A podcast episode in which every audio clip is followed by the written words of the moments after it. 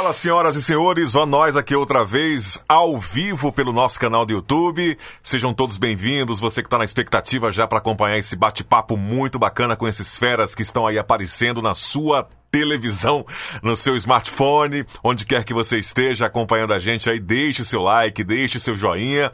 Tamo junto aqui nesse bate-papo muito bacana, nesse projeto sensacional que é o Na Frequência. E claro, por aqui sempre o nosso time, faltando apenas o Robertinho, né? Mas tá aí o Joel, temos o nosso amigo Caio Andrade, que está lá em São Paulo. Uh, temos o nosso brother Júnior Leão, que está em Formiga, Minas Gerais. E os nossos convidados, Gabriel Passaju e Hermes Negrão, da Audio Studio. Sejam bem-vindos, queridos. Opa, que beleza. Ótimo estar com vocês. É, muito feliz de estar aqui, me sentindo muito honrado de participar do Na Frequência. Esse que é um. Acho que já tem um movimento, né? Para unir os radialistas e também despertar várias reflexões aí para o nosso meio. Muito bem. Hermes Negrão, seja bem-vindo, querido. Muito obrigado, Rodolfo. Um cumprimento também o Caio, o Júnior Leão, o meu brother Joel Smith, né? E também meu, meu parceirão, meu amigo, meu companheiro, Super Passaju. E um abraço especial para vocês. De antemão, óbvio, agradecer essa oportunidade maravilhosa de estar aqui. Eu já tinha elogiado o projeto antes, falando, putz, os caras tiveram uma sacada maravilhosa e o um projeto que a cada dia que passa tem, tem juntado mais gente no sentido de colaboração, de participação para o meio rádio. Isso é que é uma das coisas bonitas que a pandemia está trazendo para o nosso meio, né? É verdade. Por aqui, Júnior Leão. E aí, Júnior, tudo bem? Fala aí, turma, como é que vai? Boa tarde. Hermes, Passaju, uma honra enorme vocês participando aí com a gente, né? São realmente profissionais que eu me inspiro bastante desde o começo, é, grandes profissionais que eu estou sempre acompanhando, né? E, cara, muito legal ter o privilégio de bater esse papo com vocês aqui hoje. Bem-vindos. Ô, Joel, tudo bem? Obrigado. Opa, e aí, boa tarde a todos vocês. Hermes Negrão, acho que eu não vi ele hoje, então vou cumprimentar ele de novo. Passaju, meu amigo. Mestre. O rei das viagens com o Hermes Negão. Pessoal, turma da frequência, uma boa tarde aí. Vamos com mais um sucesso. Ô, Caio Andrade, tudo bem, Caio Andrade? Tudo bem, tudo bem. Boa tarde, pessoal. Boa, boa tarde aos nossos companheiros e aos nossos convidados de hoje, né? Mais um dia é, pra gente com certeza fazer diferença aí, junto com a galera, passando sempre aquela mensagem bacana. E olha, o papo hoje tá pesado. Quem tiver no 5G aí tá lascado, meu amigo. Hermes e o nosso Passaju, os caras que dividem Porsche nos Estados Unidos estão dividindo a tela do Na Frequência hoje aqui, né? Tem que contar, então, quanto que a gente pagou aquele carro lá, entendeu? Ó, é 15 minutos no carro, entendeu? É 150 doletas, 15 minutos, é pegar a foto de um jeito, foto do outro, vira para cá, sobe lá e tem que devolver rapidinho, né? Ó, um dia lá, a gente tinha que deixar ou, ou o fígado ou uma córnea. Então assim, a gente ficou, não, vamos ficar só nos 15 minutos mesmo. Entendi. Maravilha, pessoal. Hoje é terça-feira. Você sabe que geralmente nossas lives são às 8 da noite, mas desde a live passada com Caio César, a gente mudou o horário para as 17 horas, né? Mas na próxima terça-feira a gente volta ao nosso horário normal, que será das 8 até as 10 da noite. Ó, você que está chegando agora, vai se identificando aí no, no nosso chat, né? Inclusive temos aí já 50 pessoas acompanhando. Vai compartilhando aí o link com os seus grupos de WhatsApp, né? Grupo de locutores, produtores, que com certeza hoje o bate-papo vai ser sensacional, como sempre. E você também não esqueça aí de deixar o seu like, dar o seu joinha, se inscrever no canal, é de graça, você não paga nada e com certeza a gente vai trocar essa ideia bacana, essas experiências legais que a gente tem trocado com grandes profissionais do meio da comunicação, da produção do rádio, enfim. Bom, e se você quiser mandar a sua pergunta além é, do chat aqui do nosso YouTube, você pode mandar também pelo WhatsApp, tá? Tá aparecendo no rodapé, que é o 62 99657 2908. Bom, quem vai. E com certeza a gente ah, tem alguém ouvindo aí? Essas experiências legais que a gente vamos lá, vamos lá. Tem áudio vazando aí, mas é assim mesmo, é assim mesmo, vamos lá. Bom, quem vai fazer a primeira pergunta, fiquem à vontade, Júnior Leão, Caio Andrade, aproveita aí ah, esses dois feras da comunicação e já vamos dar início aí o nosso bate-papo, a nossa mesa redonda no Na Frequência de hoje. Pois é, eu gostaria sempre de começar, né? É, pedindo que os convidados contem um pouquinho da história deles, como é que, que eles é, começaram, como é que, que, que, entraram nesse mundo do rádio, da produção do áudio, né? É, come... Por exemplo, o Negrão. Negrão, você começou primeiro no rádio, depois veio a produtora? Conta pra gente. Bom, na verdade eu comecei um pouquinho antes do rádio. Eu tinha 10, 12, de 10 para 11, 12 anos e nós tínhamos uma equipe de som, se é que se podia falar uma equipe de som.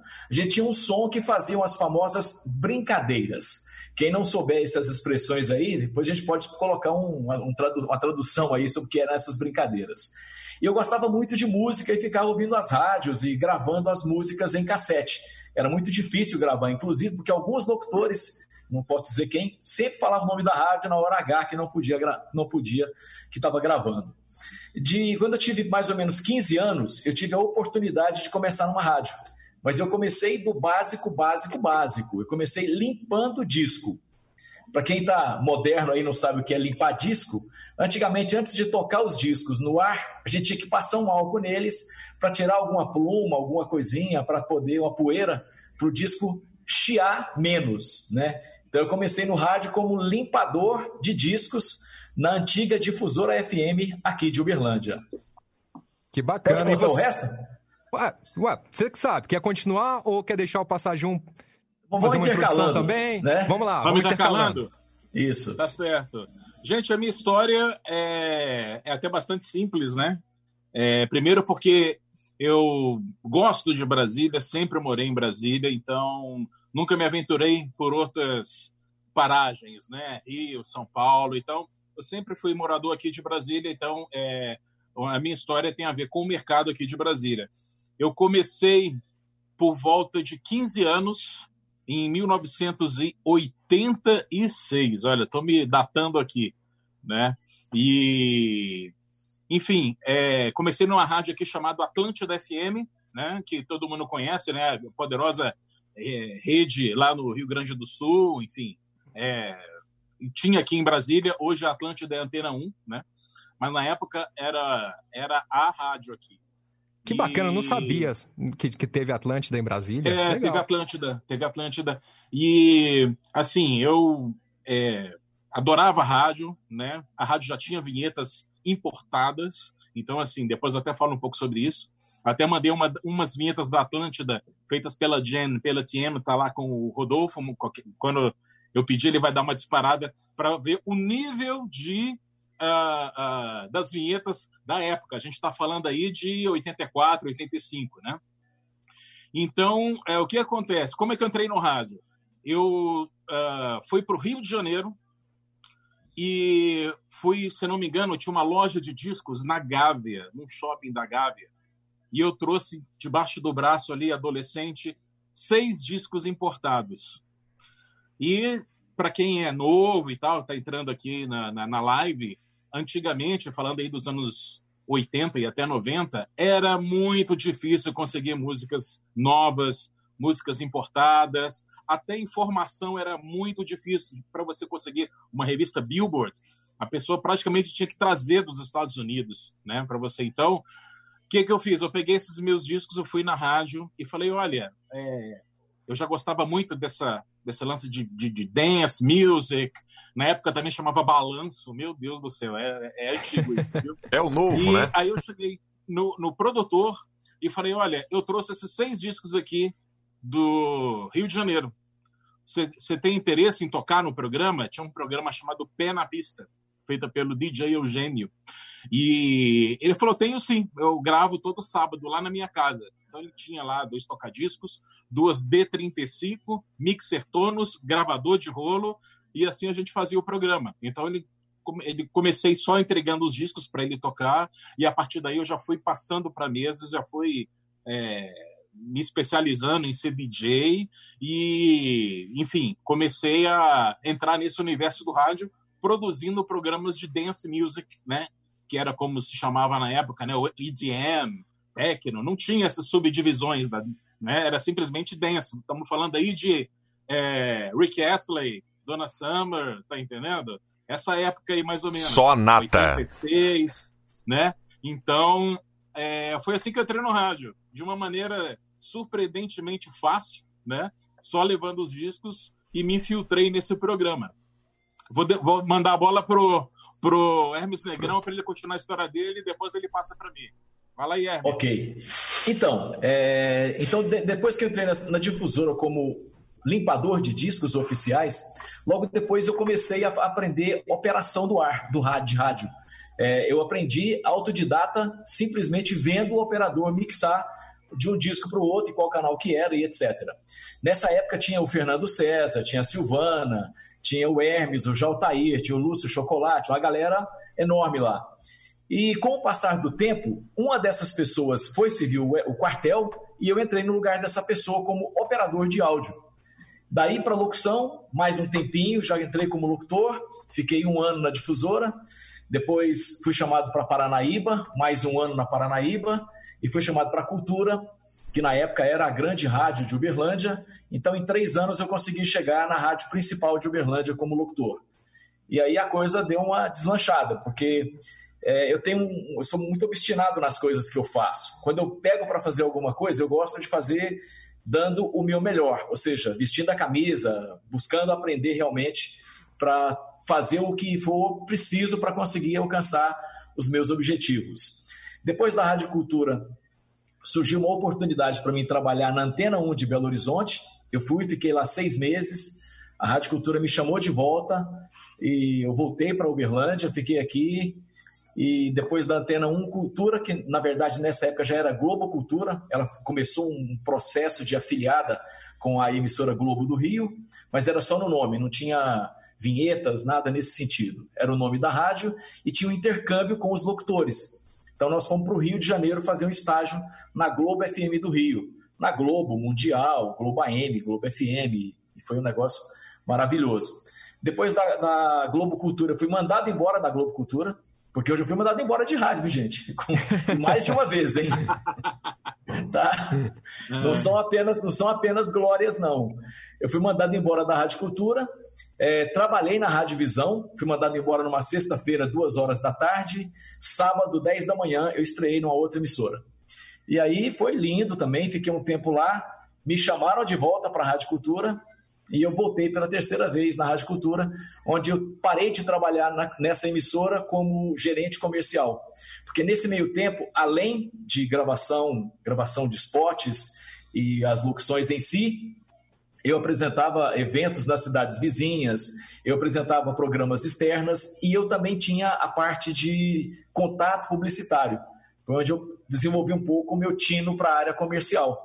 Eu comecei a fazer vendas e terminei na Rádio Cultura como gerente comercial da rádio é, em 1992. Legal, bela história, hein? Tá aí, o Muito Hermes, bom. bastante rodado aí já na, na, nas, nas emissoras de, de Uberlândia. Eu não sabia. Antena 1 de Belo Horizonte, que legal, Hermes. Bacana. É, e, a, e a Antena 1, nessa época, não é essa Antena 1 que a gente conhece hoje. Na Antena 1 de 84, 85 mais ou menos, ela era competitiva, ela era uma rádio hits.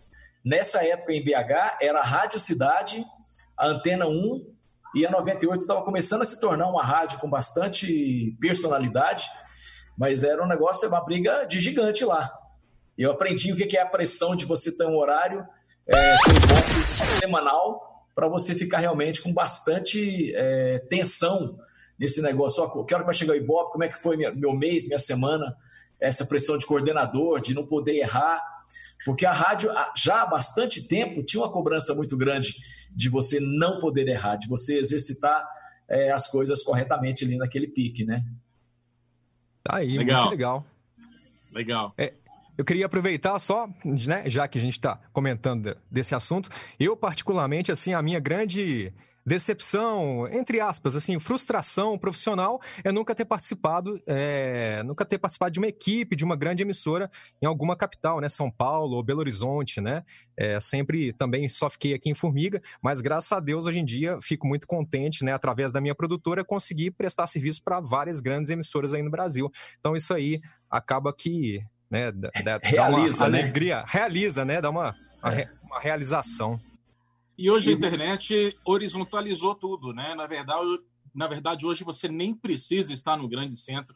você desenvolvendo um bom trabalho, onde quer que você esteja, as pessoas no mundo vão saber que você existe, vão curtir o seu trabalho, né? Hoje tem esse intercâmbio, né?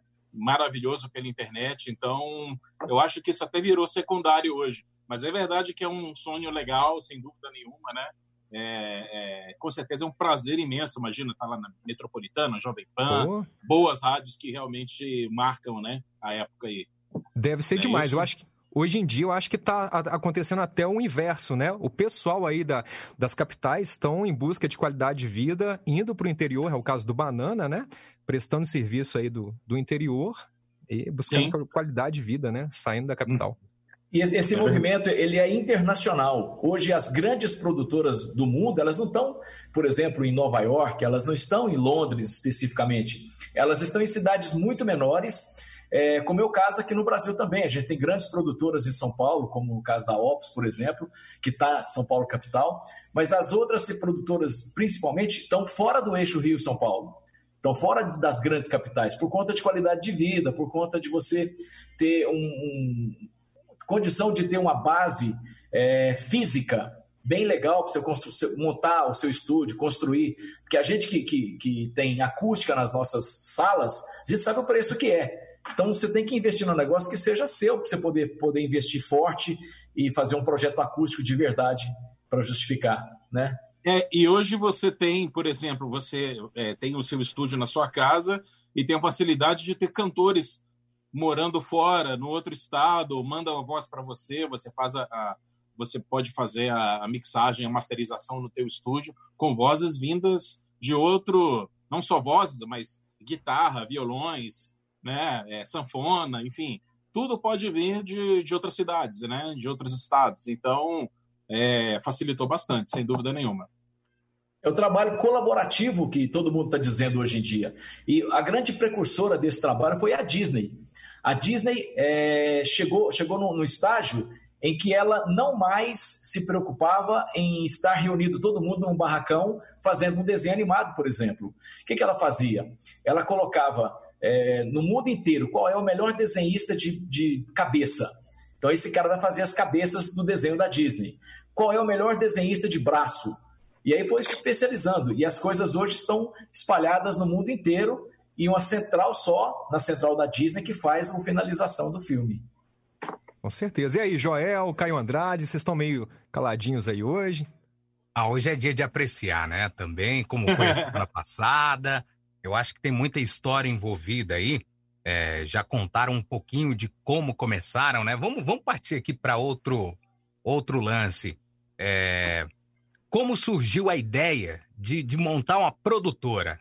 Inclusive, já emendando aqui uma pergunta, é, quem que perguntou, deixa eu ver aqui, deixa eu ver aqui. Perguntaram aqui pro, pro Passaju por que que ele encerrou a Jet, Jet Set. É, o Jones ah, Araújo tá. perguntou aqui. Fala, Legal. galera, Gabriel, por que acabou com a Jet Set? Era espetacular. Nossa. Então, como, como, começou e como e, o Gabriel como encerrou. Okay. Né? E, e o, o, Hermes também, como que teve essa ideia da Audio Studio aí, Hermes? Ok. Vai lá, Gabriel. Pois é, é, essa é uma pergunta sobre a Jet Set que sempre, sempre me fazem. Eu fico muito feliz, inclusive, né, é, por, por estar na lembrança né, na, na, cabeça aí de, de, vários radialistas, até porque a Jet Set, se eu não me engano, tem já fechou há 11 anos. Há 11 anos. Então, mas teve, mas teve muitas rádios, né, que, que utilizaram nossos jingles. Bom, mas como eu comecei, uh, vamos lá. Então, eu estava contando da, da, da, da, minha trajetória no rádio, né? Então, eu comecei na Atlântida, uh, depois fui para Globo, que hoje aqui em Brasília é a CBN, é, Manchete FM, uma fase maravilhosa aqui em Brasília. É, aí depois, Mega Atividade, que é uma grande rádio sertaneja aqui no Distrito Federal. Jornal FM, que não existe mais, que deu lugar para a Executiva FM, que foi a última rádio que eu trabalhei como funcionário. Né? E, enfim, essa é a minha, é minha trajetória no rádio aqui em Brasília. E, paralela a isso, é claro, teve a paixão pela produção. Na verdade, assim, eu me coloco, vamos supor, entre 0 a 100%, uh, talvez 20, 25% como locutor e 80%, 85% como produtor, que realmente é o que eu gosto de fazer dentro do rádio. E isso começou justamente na Atlântida FM, que foi a primeira rádio que eu entrei, lá nos idos de 86. Mas antes eu já curtia muito a rádio por causa das vinhetas.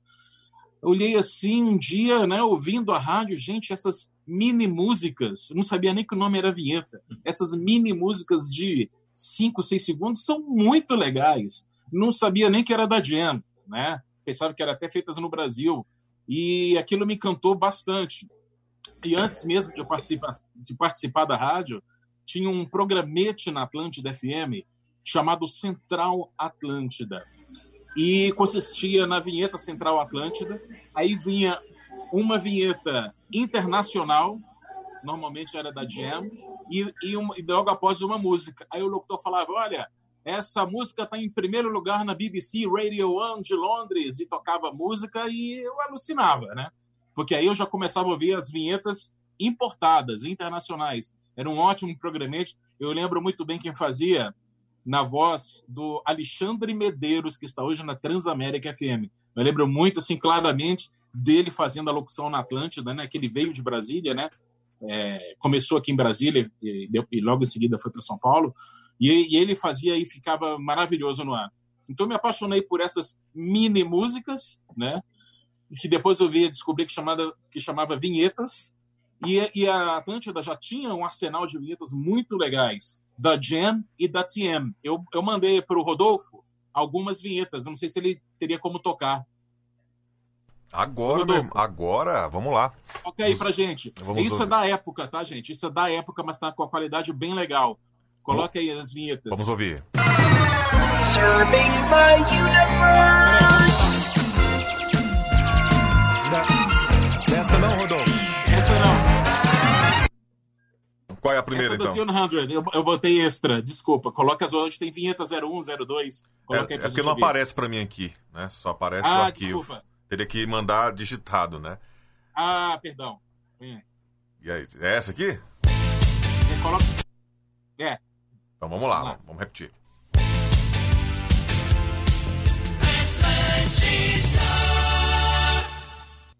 Tem mais uma? Atenção, vai botando, vai colocando as outras.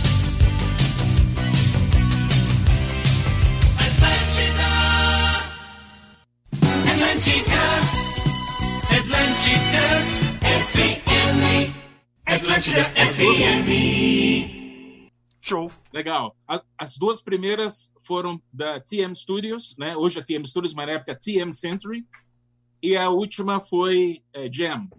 Então eu ouvi essas vinhetas, né? E, e, ficou dentro de mim essa história de dessa desse, desse branding de rádio, né? Cantado, bem feito, e até que, lá pelos idos, aí vamos dar um salto enorme no tempo, né? Lá pelos idos de 96, 1997, é, realmente teve a democratização né, da, da tecnologia, de você poder ter um computador, de você é, dos programas melhorarem bastante. E aí realmente eu tive a ideia de começar a minha produtora, que se chamava Jet Set.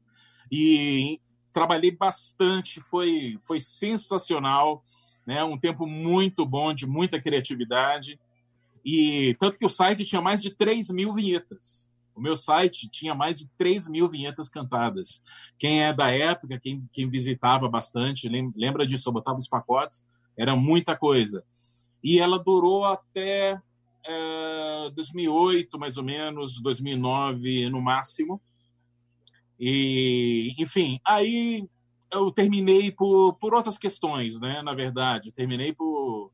É, talvez eu estava num, num, bloqueio criativo, não sei, eu queria fazer outras coisas também, né? É, mas eu sinto saudade. Eu aqui, eu não tenho aqui em casa, tá na, na casa da minha mãe, mas eu tenho a demo e a, o backup de todas essas vinhetas. São, você oh. vai páginas e páginas de CDs, de DVDs com um backup dessas vinhetas. Muito legal. Ô, Passaju, eu tenho Oi. uma aqui que eu acabei de passar para o Rodolfo, para ele tocar para gente, que é um, um, material que você fez que eu achei sensacional e eu não vejo, é, hoje em dia, nenhuma produtora fazendo algo parecido. Que é um Opa. pacote que você se lançou na época, é, a amostra até era difusora. E, e, é o seguinte, acho que era VIP, alguma coisa assim. Ah, você, você tinha, cada vinheta tinha a introdução e a finalização. Então você podia mesclar, por exemplo, uma parte da vinheta 1 com o final Sim. da vinheta 2, o Sim. início da vinheta 3 com o final da vinheta 4. Então você tinha uma, uma possibilidade enorme de combinações ali. Eu achei isso incrível. Eu acabei de mandar para o Rodolfo, se o Rodolfo puder, quer, puder tocar para a gente, né? Para quem para quem está assistindo e não conheceu o trabalho da Jet Set, não conheceu, nunca ouviu, aliás, o Passaju fazendo locução, na apresentação tem a locução do Passaju e é, na sequência tem as vinhetinhas cantadas apresentando esse formato que é bem legal. É, rola de tocar agora aí, Rodolfo? Agora? A evolução da sua rádio. JetVid. Sistema de assinatura mensal da JetSet. Vinhetas VIP. São 10 vinhetas, mais 10 trilhas renovadas anualmente. As vinhetas VIP têm um formato diferente de tudo que você já ouviu. Como assim? Todas as vinhetas VIP são separadas em duas partes: o início e o final da vinheta. Ouça como funciona. Esta é a versão normal de uma das vinhetas do pacote. 103,7 e esta é a versão VIP. O início? 103,7 E o final? Dessa forma, você pode combinar o início e o final de todas as vinhetas VIP, criando um número ilimitado de variações. Vamos ouvir mais uma vinheta. 103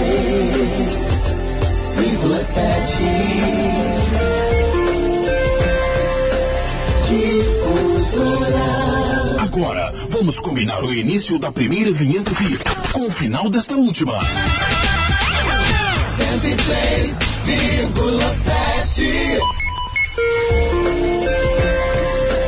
Difusora. E por que não o contrário?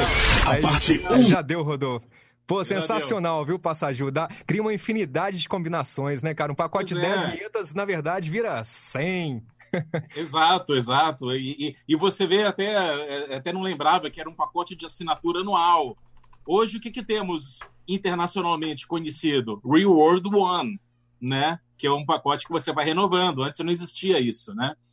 E, e, ainda mais essa ideia, né? Que eu separava o início e o final da vinheta e você tinha inúmeras combinações. Então, você estava saindo de uma música rápida, você botava um início rápido, mixando a vinheta dentro da vinheta por um, um final lento e você saía dela com uma música lenta, por exemplo. Então, tinha uma série de, de combinações, trilhas no meio que você podia também mudar. Foi bem legal. Foi bem pois é. Parabéns, parabéns pela locução, viu? É. Parabéns pela locução aí, cara. Gostei pra caramba. E é um material ah, ali de, de 2008, obrigado. acho que de 2008, né, Passagem? E mesmo assim, até hoje, muito atual, né? Com as é legal, IDs. É verdade. É verdade. Eu sempre gostei muito desse som mais contemporâneo, né? É, de, de, de, vinheta, com, com, com, com, mais efeito, com uma batida mais moderna. Eu sempre curti bastante. Show de bola. Pessoal, vamos, é. vamos mandar aqui um abraço pro pessoal que está curtindo a nossa live, muita gente, né?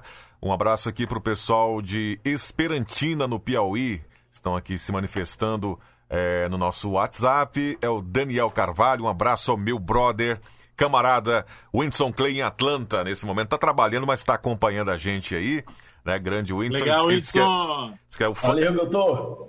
Ele gosta muito do meu fone amarelo, né? Esse fone aqui está improvisado, já fiz uma encomenda com o Joel. Eu acho que daqui para quinta-feira chega, né, Joel? Me deu de presente. Se Deus quiser. Me deu de presente aí um fone, né? Bom, tem áudio também aqui, vamos colocar. Oi, Hermes, Gabriel, aqui o Rodrigo Gouveia. Primeiramente dizer o quanto eu sou fã de vocês dois, o quanto vocês dois foram influentes na minha carreira desde o início. Eu os conheci em 97, o Hermes já na Audio Studio, o Gabriel na época da Jet Set, e aquilo embalava, meu, embalava meus sonhos de jovem para ser um locutor, né?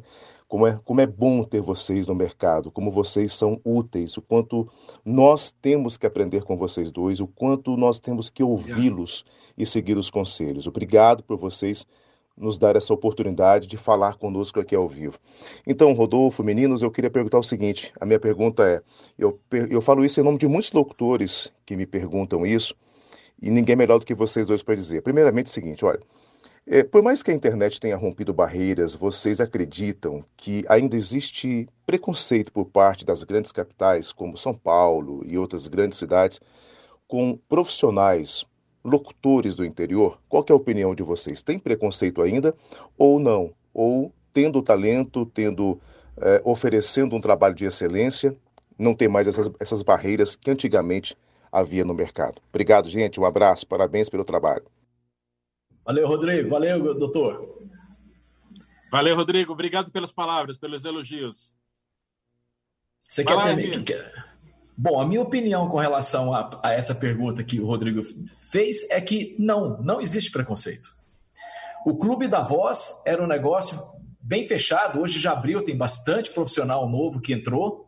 E o que, eu acho que o que acontece com o mercado de São Paulo é que as grandes empresas que estão produzindo em São Paulo estão habituadas com determinadas produtoras, que por sua vez também estão habituadas com determinadas vozes. Por exemplo, o criativo lá na agência vai falar assim: vou fazer um comercial agora para uma marca de carro. Nossa, o Ferreira vai matar com essa, com essa interpretação dele, esse comercial. Então, as coisas já vêm criado lá da, lá da agência, pensando naquela voz que ele está acostumado a trabalhar. Mas eu conheço particularmente vários locutores que estão, inclusive, no meu banco de voz, que têm materiais tocando em São Paulo. Eu próprio já tive um spot meu, e a minha voz, pelo amor de Deus, né? Só gravo aqui no estúdio quando não tem cachê. É, eu tive um spot que nós fizemos para um cliente da Transamérica, de São Paulo, na parte de esportes, com a minha voz. E tocou de pau a pau, de igual para igual. Então, eu não acho que tem preconceito, eu não acho que tem barrismo com relação às capitais e vozes novas ou vozes do interior. O que falta, talvez, para os locutores que estão fora do eixo São Paulo é irem até as produtoras de áudio, irem até as agências, é, se apresentarem. Mas quando eu digo isso, atenção, locutores, você não vai conquistar uma super conta numa produtora top, de uma agência top, de um cliente de veiculação nacional, mandando para ele um e-mail com o seu portfólio. Não é assim. Então tá, eu moro em Uberlândia, eu moro em Goiânia, eu moro em interior de São Paulo e eu quero entrar em São Paulo. Nós temos um exemplo muito muito recente agora. A Luciana Barbosa era de Uberlândia tá? Se mudou para São Paulo e falou assim: "Eu quero entrar no mercado de São Paulo". Luciana, um beijo para você. Eu te amo e eu, adoro quando eu ouço as suas conquistas, a, sua garra que você faz. Ela se mudou para São Paulo, botou portfólio debaixo da, da, da, da, mão aqui e foi de agência em agência, de produtora em produtora, se vendendo e falando assim: olha, conheça o meu trabalho, eu invisto, estou fazendo teatro, estou fazendo isso, estou fazendo aquilo deram oportunidade para ela. Ela está tocando em São Paulo hoje com muito sucesso, inclusive em alguns canais é, fazendo até narração e dublagem. Lu, um beijo. Legal, legal. Eu, eu concordo sim também com, com Hermes em relação a isso.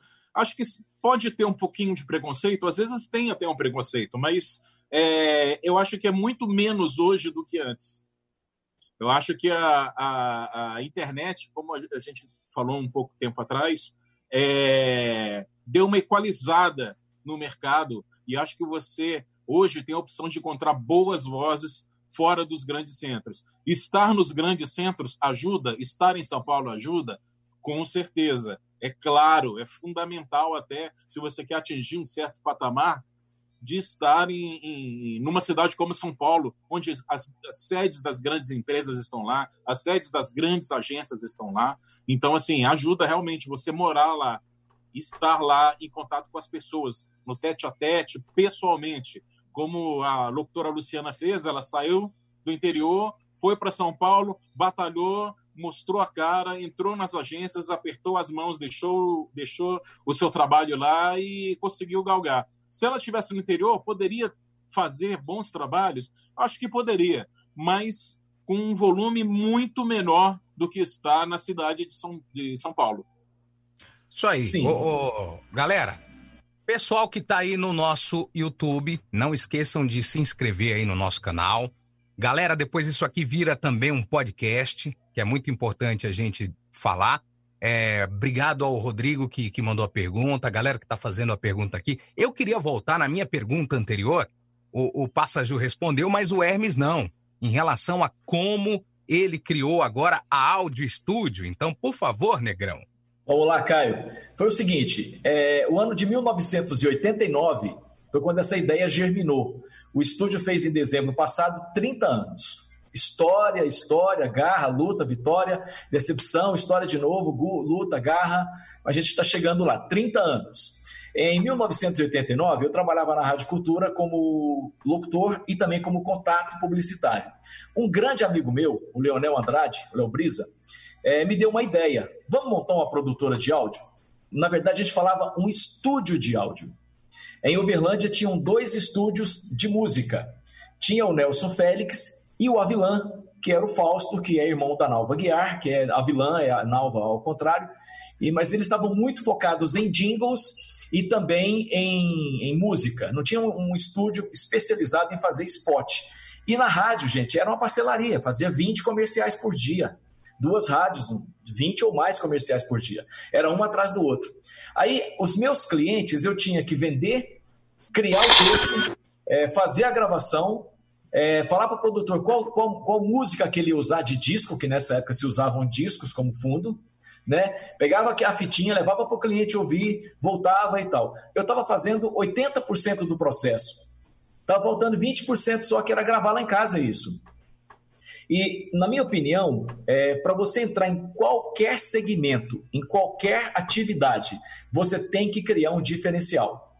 Então, se você for fazer pastel, tem que ter um pastel especial de alguma coisa que nem todo mundo tenha. E naquela época tinha um, um aparelho chamado SPX da Yamaha que tinha 99 vozes, que era um negócio revolucionário. Vamos lembrar, gente, não tinha plugin nessa época, tá? Tá passando. não existia plugin nessa época. Eram gravadores de rolo, dois gravadores de rolo, dois toca-discos e, pronto, e um microfone, né? O máximo que você conseguia era um, um eco Tá, que você colocava um gravador para gravar e aumentava o canal daquele, dava o início de um rumble e você criava um eco falso. Bom, eu, eu, juntei um dinheiro no final de ano, com férias, 13 terceiro e mais uma grana juntada, e fui em São Paulo e comprei um SPX. E aí nasceu a Audio Studio, tá? no fundo de quintal, era um fundo de quarto, eu, eu só funcionava à noite, então eu trabalhava de vendas de manhã, tarde de locução e à noite em casa fazendo os spots que eu tivesse vendido.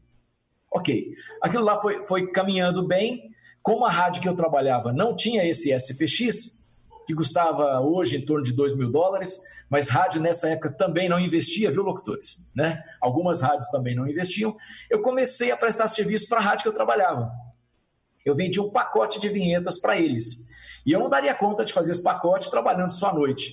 Então, convidei o meu primeiro produtor, que foi trabalhar no estúdio, que era o Kleber, para ficar lá nas tardes, e trabalhava na rádio de manhã, às tardes ele ficava lá em casa e gravava é, as vinhetas que iam surgindo. E aí foi Rádio Cultura, foi Tropical de Caldas Novas, foi é, Zebu FM de Uberaba, foram algumas rádios que foram começando, a Cancela de Tuiutaba, foram começando a fazer vinhetas faladas nessa época. É, em, em 92, aconteceu mais um acontecimento daqueles arromba quarteirão na minha vida. Eu fui demitido da Rádio Cultura novamente. Eu fui demitido da Rádio Cultura duas vezes. E nesta vez era faltava 40 dias para minha filha nascer. A pancada foi forte, eu quase senti. E me deu um desespero. Eu falei, assim: o que eu vou fazer? Vou procurar serviço em outra rádio, vou focar no estúdio. O que, que eu vou fazer nesse momento? E eu sou muito espiritualista nessas coisas. Eu pedi uma ajuda, pedi uma luz nesse, nesse caminho. E felizmente eu optei em não ficar, não, em não ir para a rádio. Eu falei, olha, era, era agosto. Eu falei, eu vou ficar até o final do ano tentando áudio estúdio. Se não der, em janeiro eu começo a procurar emprego em rádio novamente. Mas aí veio uma campanha política, a gente fez essa campanha política e ano que vem teve mais trabalhos e a coisa foi andando e felizmente foi uma coisa que deu muito certo. Eu agradeço a quem me mandou embora da Rádio Cultura por eu ter ficado onde eu fiquei na Áudio Estúdio nos últimos 30 anos. Mas além disso, é, tem, então tem, tem 27, 28 anos que eu não estou no rádio. Mas eu criei uma identidade muito forte antes de Facebook, antes de Instagram, antes de nada digital, é, com o nome Hermes Negrão. Então, até hoje, tem gente que ainda acha que eu estou no rádio. O cara me encontra na rua, nossa, te ouvi lá na rádio. Eu falei assim, qual rádio? Ah, na Rádio X. Aí eu ligo pro Nivaldo, Nivaldo, manda um abraço para mim aí, fala que é pro Roberto lá que me ouviu. E aí o Nivaldo manda um abraço e o cara fala assim, ô, oh, eu vi um abraço lá, obrigado, hein? Então, tem, tem 28 anos que eu não estou mais em rádio, mas eu acho que o nome foi bem construído aqui na região, foi forte. Então, até hoje eu estou fazendo as minhas coisas. E, e hoje é metade aí... de Uberlândia é dele, hein? É, verdade. Bo boa, passageiro. o que é legal, que a gente procura sempre transmitir aqui na live, é justamente esse ponto que você falou, que você sofreu ali o baque, mas não desistiu, né? Persistiu. E é, e é muito importante a gente deixar isso aí para a galera, que eu sei que muita gente está sofrendo um baque muito grande, né? Com a com atual certeza. situação mundial, não é do Brasil, é mundial. Então, meu amigo, minha amiga que está aí escutando a gente, que está vendo a gente, olha, é, é só mais um degrau que você vai ter que passar. E às vezes a gente tem que dar um passo para trás, ganhar impulso, uhum. para em vez de subir um degrau, subir dois, subir três. Então, a mensagem principal desses bate-papos, além de contar as histórias, né? Aliás, a gente não agradeceu, rapaziada, a todo mundo que assistiu a live anterior né, com Robson Ferri, com Caio César. Muito obrigado a toda a galera aí que, que gerou uma repercussão muito grande, muito positiva. E hoje, é, para brilhantar essas duas feras aqui também, muito obrigado a você que está assistindo a gente agora. Mas é, é, a função é essa: além de contar a história de vocês, é passar essa mensagem e realmente trazer os nossos convidados para dar uma aula. Eu vejo que o, o Leão, cara, cada vez que vem alguém aqui, o olho do Leão brilha. E é um cara que vive o rádio de uma forma totalmente diferente, diferente de mim, diferente do Rodolfo. O Joel tá ali também na, nas produções. Hoje o Robertinho não pôde vir, mandou aqui um, um alô aqui no grupo, né? Diz que tá assistindo e, e mandar um abraço para ele que tá resolvendo muito pepino lá em São Paulo. Mas faz mais uma pergunta aí, meu nobre Júnior Leão. É, eu, realmente eu fico com, com o olho brilhando aqui, porque eu sou apaixonado com, com, com esse mercado do rádio, com veículo rádio, com produções. Eu cresci estudando isso, buscando, né? Consumindo rádio o tempo todo. Então, realmente, eu sempre fico muito lisonjeado de, de hoje em dia, né? Tá conversando aqui, batendo esse papo com, com essas pessoas aí que realmente inspiraram, me inspiraram bastante e acho que inspirou muita gente. Bom, aproveitar que o Hermes falou que começou a Audio Studio é, investindo num equipamento dif é, diferenciado para a época, né, que é o SPX. Então, hoje em dia, a gente sabe que a Audio Studio é uma das produtoras mais bem estruturadas aí do Brasil, né? Até, acho que até do mundo, se bobear. Porra. É... Ô Hermes, como é que é essa sua paixão aí por equipamento, cara?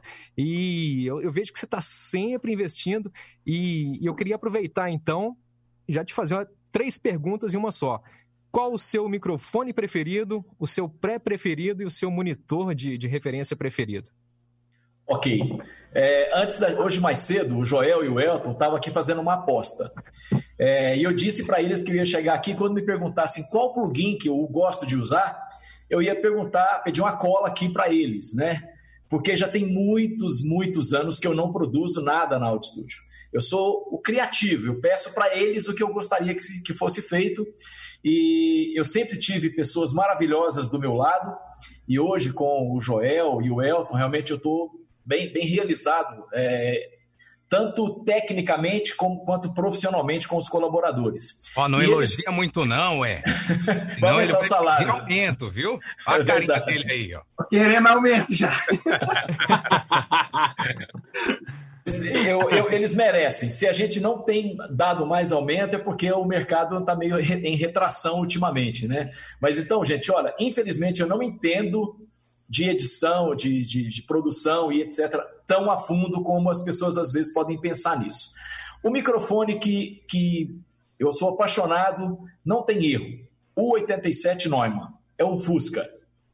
Tá? Você pode gravar um spotzinho para volante para tocar na rua, como você pode fazer um jingle para tocar em Nova York que ele vai te dar a resposta que você precisa, sem dúvida. Uma surpresa com relação a microfones é o Audio-Técnica 2035, que é um microfone de 300 dólares, tá? E é um microfone que chega muito perto de um 103. Chega muito perto. Então, assim, você não precisa gastar uma. Vender um, um carro, uma casa para você comprar um microfone. Tem microfones muito bons que, sem dúvida, vai te dar uma resposta que você quer. Sobre os preamps, é, o Tolis, que é um parceiro internacional meu, me apresentou o, o Cymetrix 628. Não esse que a gente conhece, um vintage.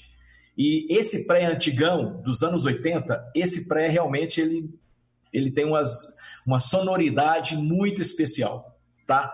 Se você não tiver como comprar, porque hoje só, só, só compraria no eBay, nos Estados Unidos ou na Europa, é, fora isso, sem dúvida, é o 737 da Avalon, com ressalvas, porque tantos testes aí dizendo que os plugins vão, vão substituir, então talvez não precisa mais gastar dinheiro com um, um pré é, de processamento externo.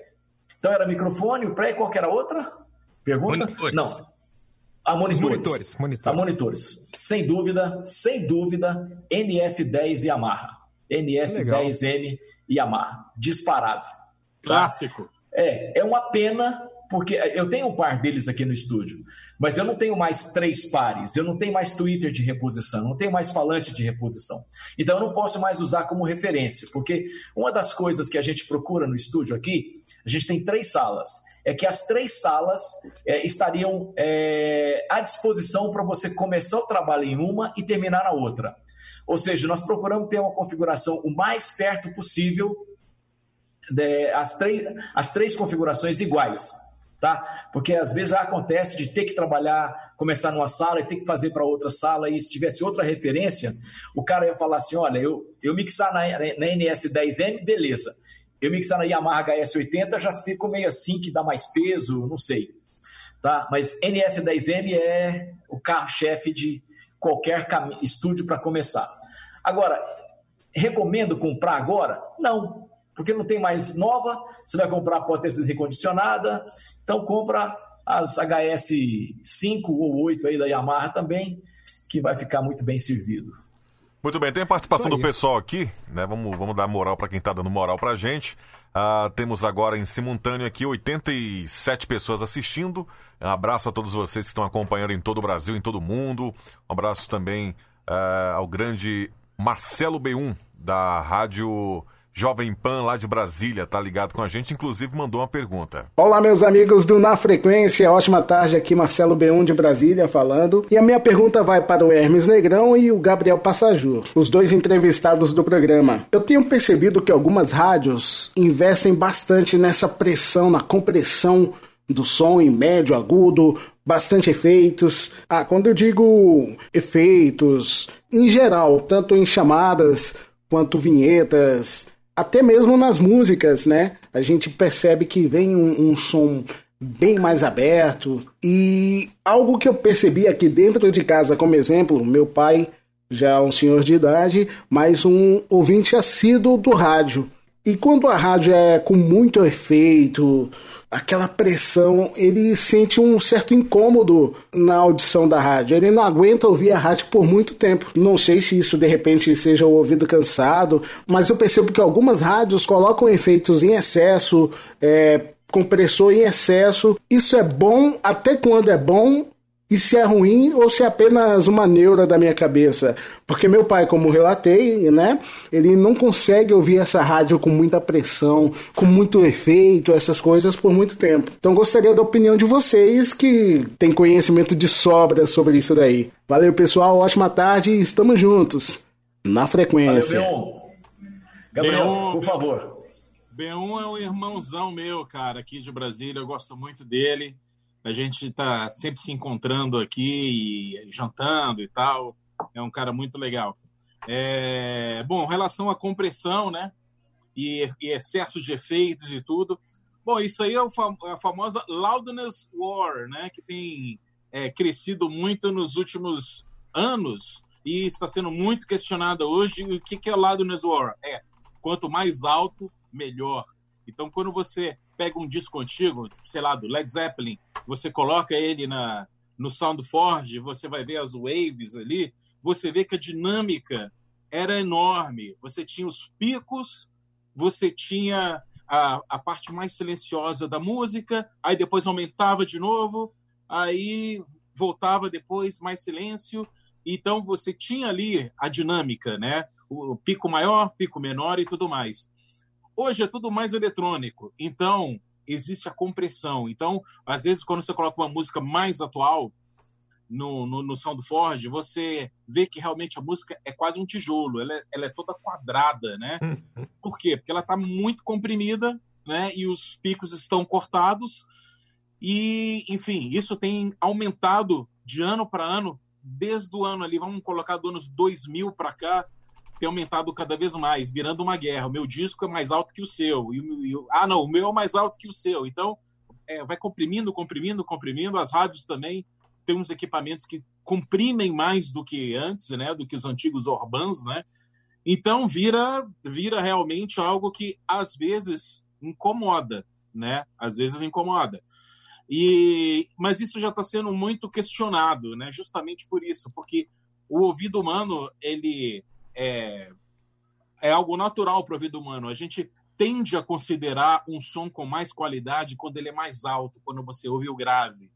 Mas isso não é verdade. Isso não é verdade. Isso é uma é um é uma é um truque, né, que o cérebro faz com a gente.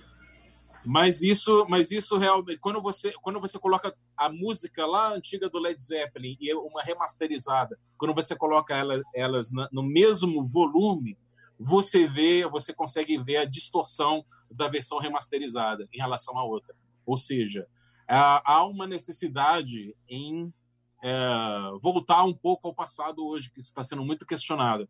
Agora, realmente, a, por exemplo, questão de vinheta, que é um que é uma peça ali de, de sete, oito segundos, realmente existe mais efeito, mais compressão ali para geralmente destacar o nome da rádio ali entre duas músicas. Então, assim, como é um, um tempo pequeno, realmente não chega a incomodar o, as pessoas. Mas é, o problema é, hoje é esse. A música já vem comprimida, aí vem a vinheta comprimida para passar para outra música que está bem comprimida também. Então ficou tudo no mesmo no mesmo padrão overcompressed, né? Super comprimido. E isso incomoda algumas pessoas. A mim mesmo incomoda, mas é, acho que é um pouco sinal dos tempos, né? Se você vê um streaming de uma rádio europeia, é extremamente comprimido.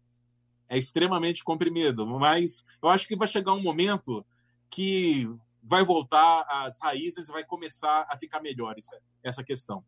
É, o Marcelo ele tem, ele tem preconceito com, com, com, com compressão, né? Eu não sei se é porque ele tá sem acústica em casa, e aí quando ele coloca a compressão. Ele é fã de compressão, sim, Marcelo, larga de coisa, né? O problema é que ele tá sem acústica em casa, e quando coloca a compressão, aí vem a zoada do gato, né? Da filhinha dele, o eco, a reverberação da sala. É, brincadeira. Grande abraço ao Marcelo B1, parceiraço nosso aí. Ah, você compressão pode. É, compressão, ah. compressão é legal, mas o lance é que tem que saber usar o negócio, não é só Todo mundo acha que compressor dá volume no negócio, no, no, no seu áudio, gente. Vamos parar com isso. Vamos, ser, vamos, vamos pensar que compressão é, é um compressor, gente. Ele vai comprimir os picos mais altos, vão achatar seu áudio. Então todo mundo acha que é só chegar lá, descer o threshold lá no 30, pôr uma taxa de ratio lá em 50, e não é assim que funciona, gente. Gente, existe, existe um padrão para tudo, para você trabalhar as coisas. Não é é que nem todo mundo tem mania de falar preset, me passa seu preset. Gente, não funciona assim. Meu preset talvez não dá certo pro Rodolfo, do Rodolfo não dá certo pro Leão, pro Caio, entendeu? E assim vai, gente. Mas tem que usar as coisas com moderação. O, os plugins hoje, cara, estragou muito produtores aí, porque todo mundo acha que é só colocar o plugin na pista e põe lá no preset que já vem dos, dos, dos engenheiros de áudio fora lá e tá pronto, é isso. Mas não funciona assim, cara. Não é assim que funciona. E tem o detalhe, né? Quando você coloca, por exemplo, você recebe uma voz super comprimida. Aí você coloca numa track com música, com efeito, e comprime mais ainda. Aí você, com essa compressão, você vai jogar no ar. Quando você joga no ar. Tem, tem o Orban da vida. processador da, da vida que vai super comprimir. Isso vai para uma antena que vai jogar dentro do, do seu rádio, que não tem aquela qualidade toda, ou aquele fonezinho de ouvido, né, que é mais ou menos. Então, assim, vai chegar no cliente final uma, Desse tamanho, uma saroca, né? Vai é. chegar. E, e, e, tem muitos compressores, perdão, muitos transmissores que quando ele identifica algo muito comprimido, ele baixa. E aí, muitas vezes, você coloca, é, pensando que está colocando um, um, áudio super alto para ter uma super qualidade, só que quando chega no compressor, ele baixa. E aí fica. Aí acontece o contrário, né? Ele Embola perde tudo, força né? no ar. É. Fica cuspido, né? Uma fadiga, gera uma fadiga auditiva para o ouvinte da rádio, entendeu? Para o ouvinte que costuma ficar muito tempo ali sintonizado, esse som muito competitivo, muito comprimido o tempo todo, gera uma fadiga auditiva. Então, acho que às vezes é, é prejudicial um pouco. Também. Como diz o Joel. eu sofri muito, ô, ô, Leão, eu sofri muito, cara, com esse lance de compressão. Eu prestava serviço aqui para as nativas aqui da minha região. E o, a galera usava um, um tal de T-Rex lá, cara que quando a voz ia para o, o pro ar, meu, eu, eu passava vergonha. Eu falava, não, não é possível. Minha voz já não é aquelas coisas. Chega no ar lá, pô, era uma embolação do caramba. Então, galera, uma boa dica aí. Menos compressão. Bom, tem... Eu não consegui ouvir, ah. viu? Eu não consegui ouvir o grave no meu telefone.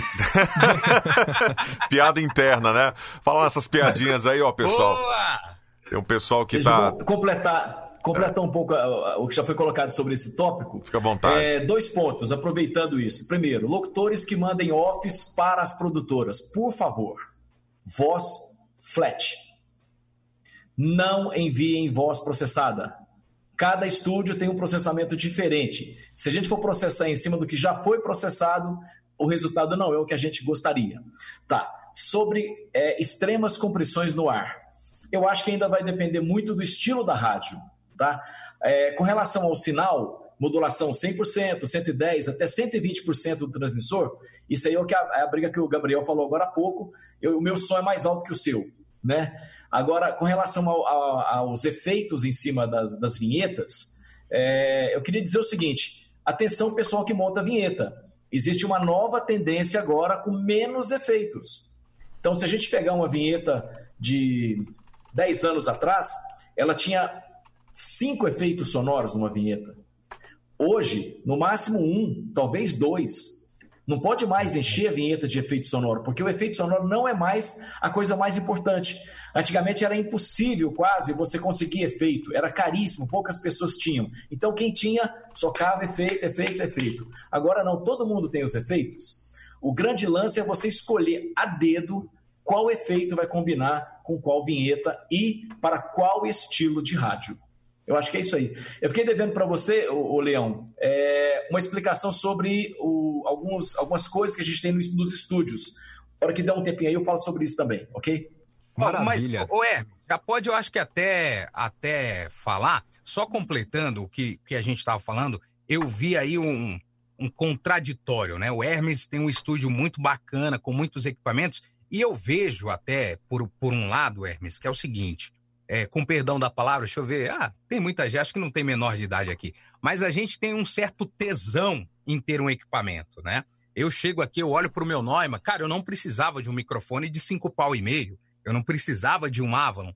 É, eu acho que é muito essa parte, assim, de você realmente ter um prazer, falar, pô, é legal, eu quero ter um sonho que eu, que eu tinha e realizei. Eu vejo o Rodolfo tirar um som que, cara, quase ninguém tira. O som do Rodolfo, com, com o Solid Tube agora e com o Cymetrix, é perfeito. Parece que o Rodolfo tá com cinco Avalon ligado aí. É uma coisa de Oi, oi, tudo Esse... bem? É. E aí, aí, ó. Embaixador é, do, do Cymetrix. Esses dias a gente tava numa conversa interna aqui e o Leão falou: Ah, cara, pô, eu não, não sou muito chegado assim na minha voz e não sei o quê. Eu acho que esse, esse lance da voz do Leão, do diferencial do Leão, é o futuro, cara. A galera hoje tá procurando uma coisa bem natural, então a voz do Leão é perfeita. As produções que o Pedro dera. faz, não é assim, mano. As produções que o Pedro faz na voz do Leão ficam sensacionais. E eu queria que você falasse desse lance, desse de, de ter a vontade de ter o equipamento, que você tem muito. A gente, o Joel já mandou umas fotos aí do, do arsenal de guerra que, que, o, que a Audio Studio tem. E o, o Passaju está trabalhando hoje com um equipamento também bem simples. E eu queria que muito você falasse, e depois o Leão, o, o Negrão falasse também aí desse arsenal. Tá. Assim, eu vou, eu vou criar uma polêmicazinha aqui, tá certo? Só voltando Bora. um pouquinho e vou falar e vou falar do meu estúdio aqui. Eu acho o seguinte, em relação à vinheta, a, a excesso de efeitos e, e, compressão e tudo mais. Eu acho que toda rádio, toda rádio tem que é, fazer uma pergunta. Todo diretor artístico tem que se fazer uma pergunta.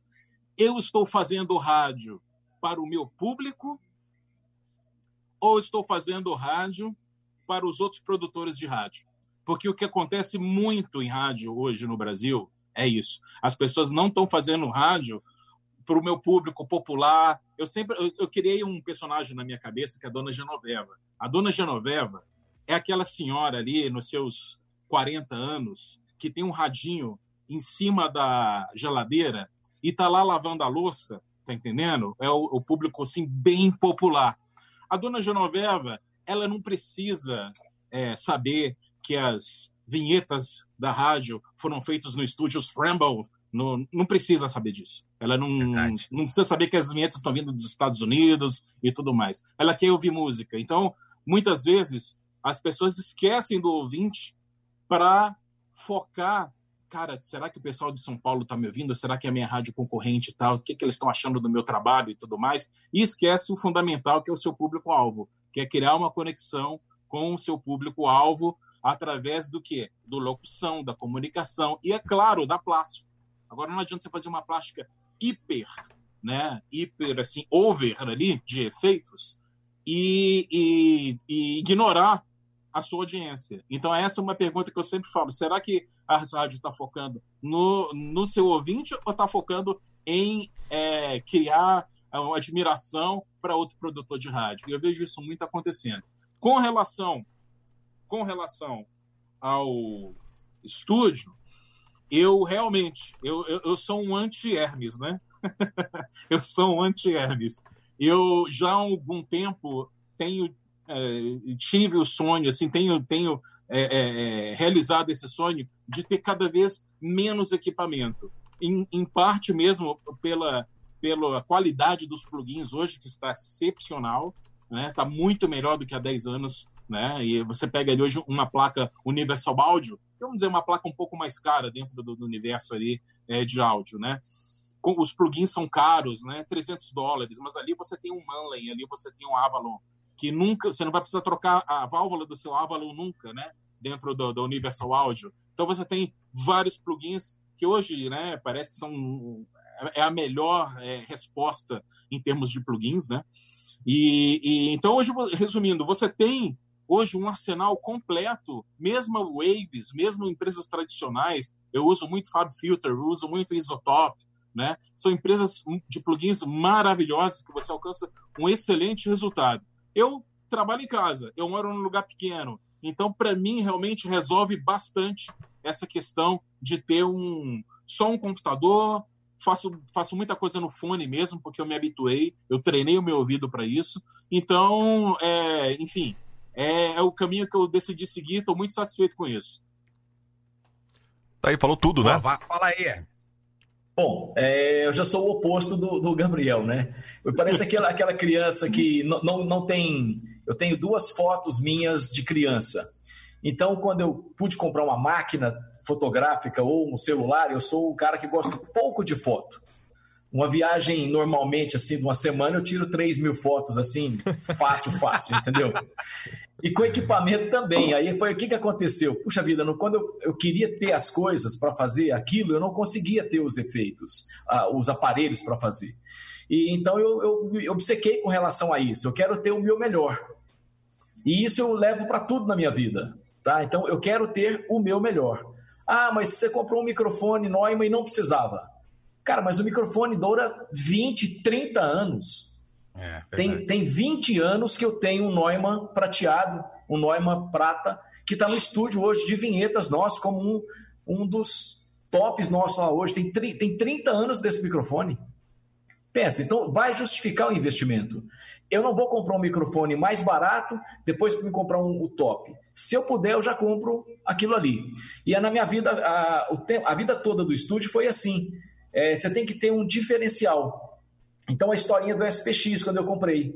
Logo depois, quando todo mundo tinha SPX, eu comprei um Harmonizer, que é o SPX mais poderoso. Tinha algumas coisas que o SPX não tinha. Depois a gente começou a fazer jingle, eu comprei um gravador Tascam de rolo, oito canais. Aí eu senti que o negócio melhorou, eu comprei um Tascam 24 canais para gravar disco. Nós gravamos mais de 500 LPs aqui em Uberlândia. Vinha gospel gravar do Brasil inteiro gravar aqui com a gente, com o Carlos Valença, com o pessoal que fazia os corais para gente aqui. Tá? No ano de 2000, mais ou menos, mais ou menos 2000, eu comprei um, um, um programa oficial de edição. Eu comprei uma, uma versão do Sal. Ninguém compra, ninguém compra programa no Brasil. Eu comprei. Veio um manual gigante em inglês. Eu traduzia todo dia uma, um, um, capítulo lá, e o Renato Alves, que estava comigo nessa época, a gente ia lá aprender a mexer naquele programa com um manual. Porque ninguém ia ensinar, ninguém, ninguém tinha esses programas nessa época. Depois do Sal, um outro diferencial nosso, em 2006, foi o Sonovox. O Sonovox nunca deu dinheiro para mim, mas foi um efeito que destacou o estúdio, que colocou a gente hoje no cenário internacional. Porque graças ao Sonovox, a gente fez vinhetas para muitos países diferentes. Tá? Em 2010, nós compramos os iMac. Se hoje você tem um iMac no seu estúdio, começou aqui na Audio Studio. Não tinha ninguém com iMac em estúdio, porque é, eram, eram equipamentos muito caros. Em 2010, houve aquela abertura para rodar com a placa mais barata, no caso a DigiDesign, só a plaquinha e o computador, e a gente comprou os iMac. Então, desde 2010, na Audio Studio, é só Apple e DigiDesign.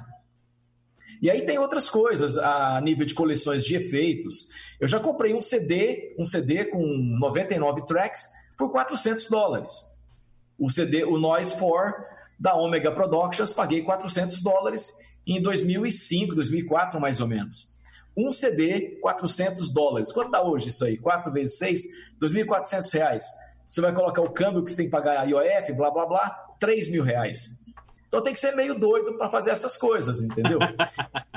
e esse sou eu.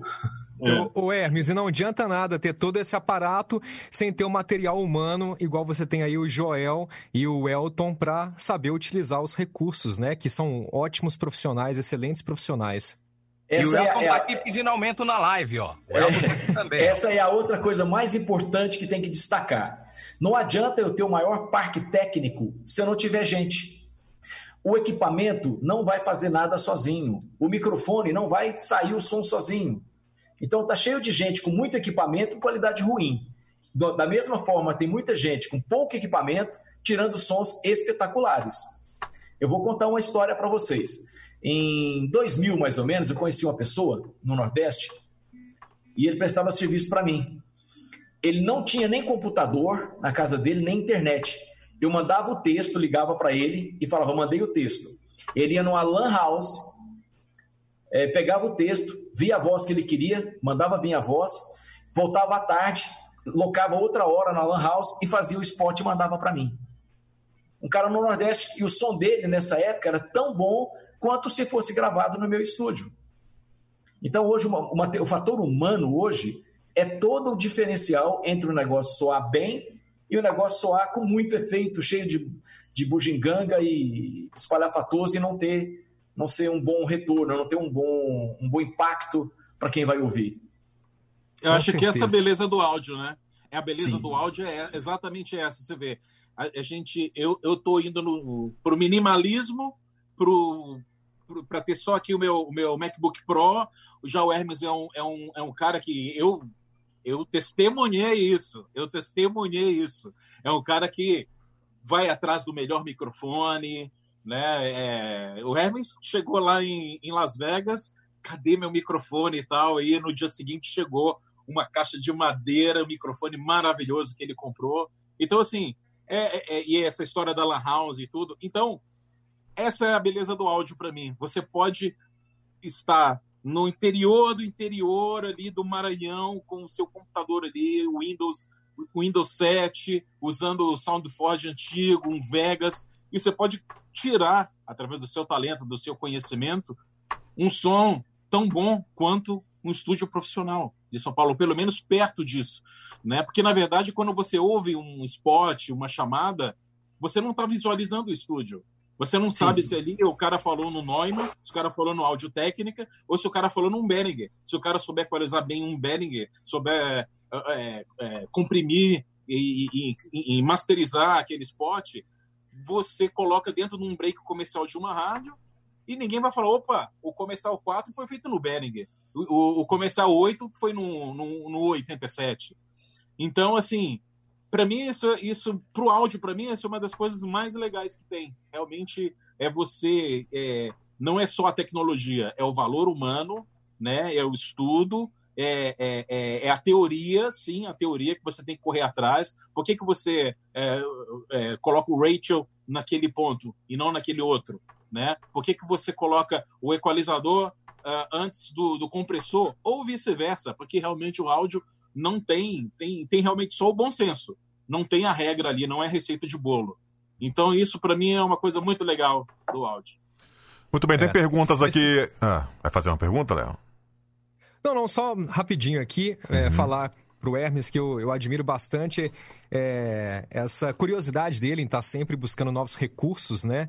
Eu acho que isso movimenta demais o mercado. Eu mesmo, em 2008, se eu não me engano, é, eu montei uma web rádio e quis fazer umas vinhetas cantadas e o Hermes tinha acabado de, de, de trazer para o Brasil o Sonovox. Eu estava apaixonado com aquilo e eu fiz as vinhetas cantadas da minha, da minha web rádio, que se chamava J Beats, com a Audio Studio, que inclusive foi o, o pacote Radio Evolution 1 Caramba, hein, Hermes? Hoje, o, Radio, o Radio Evolution hoje está em qual edição já?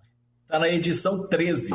13, 13. anos tem. É. Olha só. E eu mandei ali pro Rodolfo. Rodolfo, tem como tocar uma ou duas vinhetinhas aí, só pra gente ver com, como eram sensacionais Pessoal, já naquela de, época? Deixa, deixa só eu atrapalhar vocês aqui. Eu vou ter que sair. Peço desculpa a vocês, porque é, minha esposa está no final da gestação, então eu preciso dar uma atenção lá. Vai lá, meu amigo. Foi muito bom. Passar, Ju, foi demais falar com você de novo, tá? Valeu demais, tamo junto. Precisou, tô aqui. Negrão, Não, eu, fa eu, falei em, eu falei em off, eu falei em off antes de começar, uh, mas agora eu quero falar ao vivo. Sou muito seu fã, Joel. Muito seu fã mesmo, cara. Cara, muito obrigado. E eu fico desejando, cara. Fico até arrepio obrigado. Valeu, cara. Muito obrigado. Gente, eu vou sair, mas Boa live pra vocês aí. Só tem fera. Tamo Valeu. junto. Abraço, Joel.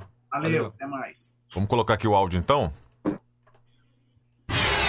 JBits, JBits. JBits, Hit Music Station. A melhor rádio jovem. JBits. JBits. You're listening, your favorite song.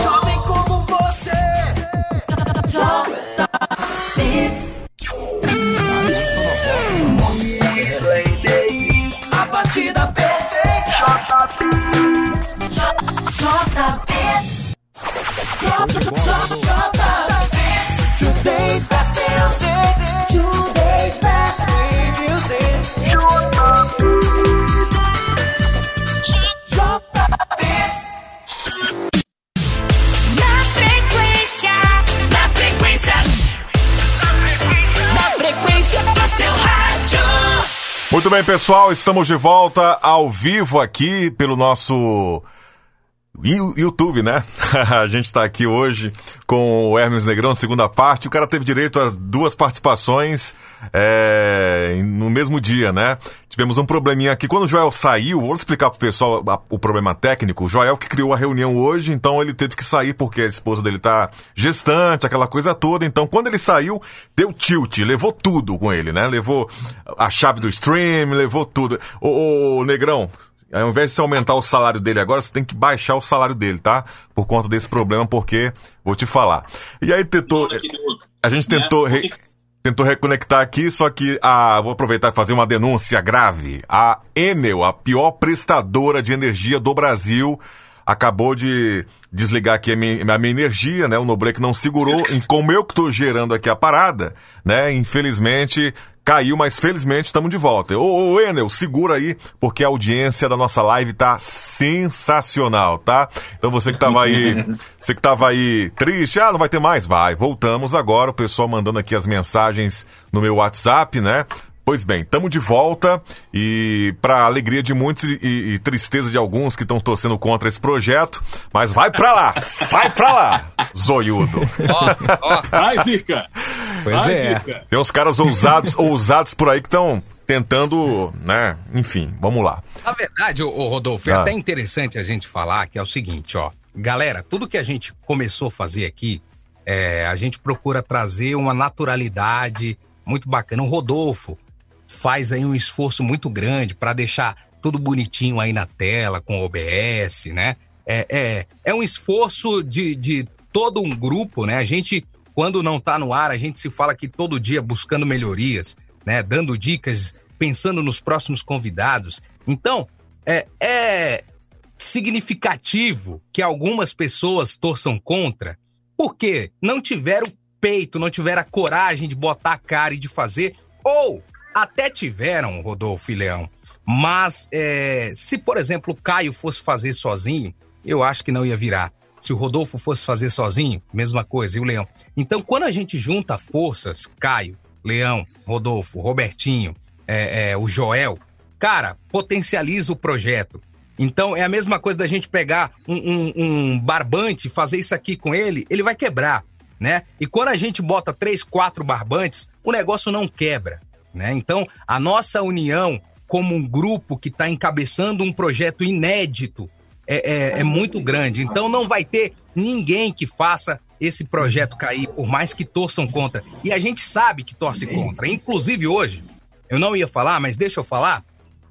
É, algumas pessoas falaram assim, mas, mas trazer o Hermes e o, e, e o Passaju, o que, que esses caras sabem de rádio? Os caras não estão no rádio há tanto tempo. E eu queria dizer que num jogo de futebol, a torcida enxerga o jogo melhor do que o jogador que está dentro do campo. Muito melhor, às vezes, que o técnico que está na beirada do campo. Então, por mais que nós não estejamos inseridos diretamente no rádio, a gente nunca deixou de acompanhar. Eu tenho certeza que o Hermes, é, pelo profissionalismo, não deixa de acompanhar, tá bem antenado. O Gabriel Passaju, a mesma coisa. Eu tô fora do rádio, mas o, o, o nosso querido Júnior Leão, além da produtora, também direciona a rádio. Então, galera, são pessoas que vão fazer somar. Esse projeto está crescendo graças aos convidados que nós estamos trazendo, mas também graças à galera que fica ralando nos bastidores. E a gente tem que elogiar o trabalho do Rodolfo, né? Porque o que ele faz aí é tirar leite de pedra com a pouca tecnologia que a gente tem é, é, ao nosso favor. Então, eu queria dizer uma coisa: vocês são feras. E eu faço. É, é, fico muito feliz de fazer parte aqui do grupo na frequência. Então, é um desabafo light, né? Para bons ent entendedores entenderão, né? E eu queria continuar aqui com o nosso bate-papo. Júnior Leão, chama a responsa aí, meu querido. Vamos lá, já que a gente está falando sobre rádio, né? É... Eu queria aproveitar aqui, fazer uma pergunta para o Passaju. Passaju, é, qual emissora que tem chamado a sua atenção no Brasil hoje em dia? Tá? E outra coisa, agora é o feitiço contra o feiticeiro. Você jogou essa bomba aí para cima do ferry e como você enxerga o rádio daqui no, nos próximos cinco anos e nos próximos dez anos? Boa, Leandro!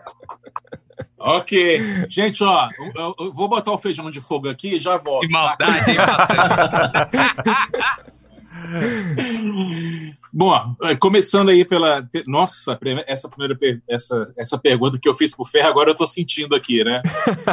É o seguinte, cara, tentando ser mais sintetizar um, um, um, melhor aqui, eu acho o seguinte: uh, a gente sabe, anos 90, início dos anos 90, a internet veio para mudar tudo, né? E eu, eu, eu, acredito que o rádio começou muito mal com a internet, né? O, o início do rádio ali, da internet, e, o, os diretores artísticos em geral, até os locutores mesmo, viam a internet como uma, uma como inimigos, né? Como, como um mal ali que estava invadindo a área né? do, do rádio. mas hoje todo mundo sabe que a internet é a grande aliada do rádio, a grande aliada do rádio que é, proporciona é, colocar o, o conteúdo, o conteúdo da rádio em inúmeras plataformas digitais, no iPad, no, no, no, celular. Então, assim, essa revolução que a gente ainda, ainda estamos vivendo, né? E vai continuar. O que, que, que, que vai ter ali do outro lado, né? Essa convergência de, de, de, tecnologias.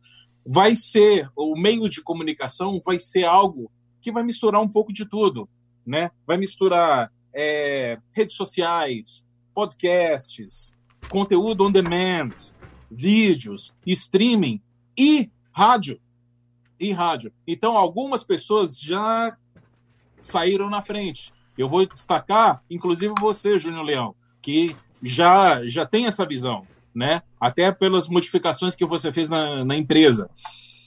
Então, assim, há, há, muito tempo atrás, quando me faziam essa pergunta, eu, fa eu falava assim: siga o Tutinha da Jovem Pan esse cara é o visionário. Ah, qual vai ser o futuro do rádio? Vejo o que o Tutinha está fazendo, vejo o que, que ele está. E, é, e, isso está se confirmando, né? No Panflix, Verdade. em tudo que ele tem feito, né? Então, eu acho que o rádio vai continuar por esse caminho, né? Irreversível, que veio, que está vindo desde a, da 94, 95, quando a internet realmente veio a ser a realidade. E isso vai se transformar em alguma coisa lá na frente. Agora, o, o rádio, que já se adaptou à criação da televisão, que já se adaptou a inúmeros, inúmeras realidades, né? que a princípio todo mundo fala, nossa, agora o rádio não vai sair dessa. E sempre sai, e sempre sai bem, e sempre sai forte, né? apesar que alguns ficam pelo caminho. Então, assim, nós estamos nessa, nessa transição tecnológica, só que agora com um, é, com uma, uma um, um impacto a mais que o rádio também vai ter que se adaptar, que se chama Covid-19. Então, o, essa pandemia que é, não imaginei ver isso na minha vida, do, do, mundo parar, de todos os países pararem por causa dessa, dessa doença, é, vai mudar a sociedade e vai mudar a, a, economia e vai mudar tudo, porque ninguém vai sair, acredito eu, ninguém vai sair igual depois da pandemia do que entrou né?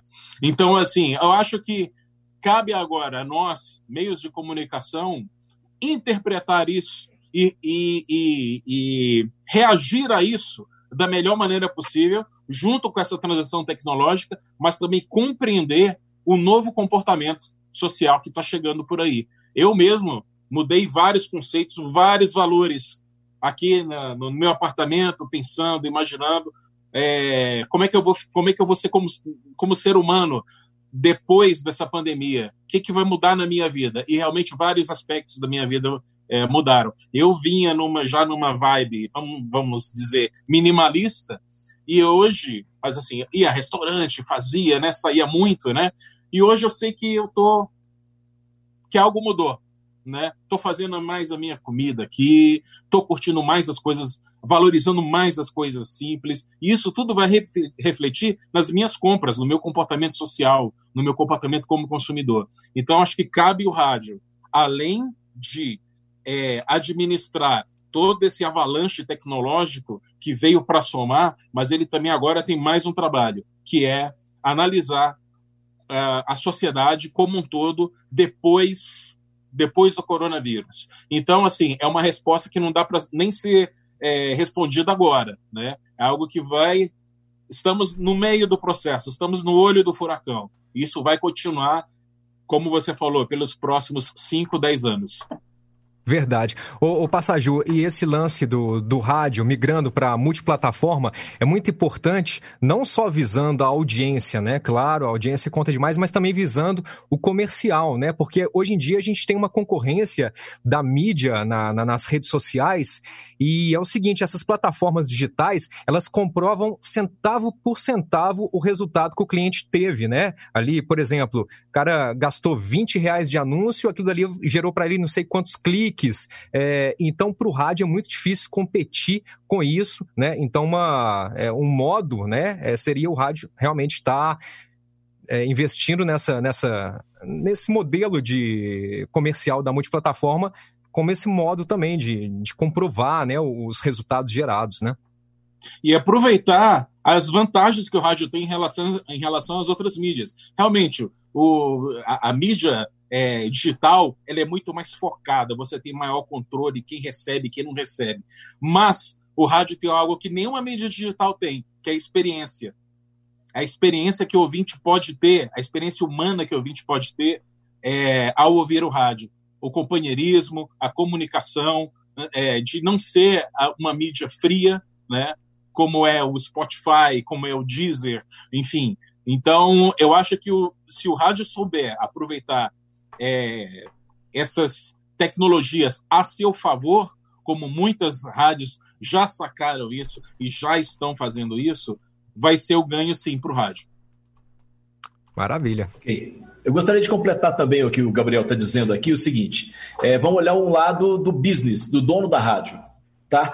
O que, que houve com o rádio é, nos últimos cinco anos, por exemplo? Muita gente, com, com os processos das migrações que vieram acontecendo, muitas rádios foram vendidas e entraram na administração dessas emissoras pessoas que nem sempre são de rádio. Então tem muita gente matando o rádio. Quem está matando o rádio? Quem não é de rádio. Quem não contratar gente de rádio para fazer rádio. Quem não amar rádio. O rádio, ele é sensacional. Ele, ele, ele te acompanha em qualquer coisa que você queira fazer. Você pode estar fazendo caminhada, você pode estar pedalando, você pode estar andando de moto, andando de carro. O rádio é seu companheiro, tá? Mas o dono da rádio, ele tem que acreditar no rádio. Ele tem que saber que esse aqui é, uma, é, uma, é um veículo com energia pulsante. Não é uma empresa que você vai lá, abre 8 da manhã e, e, e fecha 6 da tarde. Eu tenho visto muitas rádios que nos finais de semana e feriado põem no automático. Gente, é tiro no pé.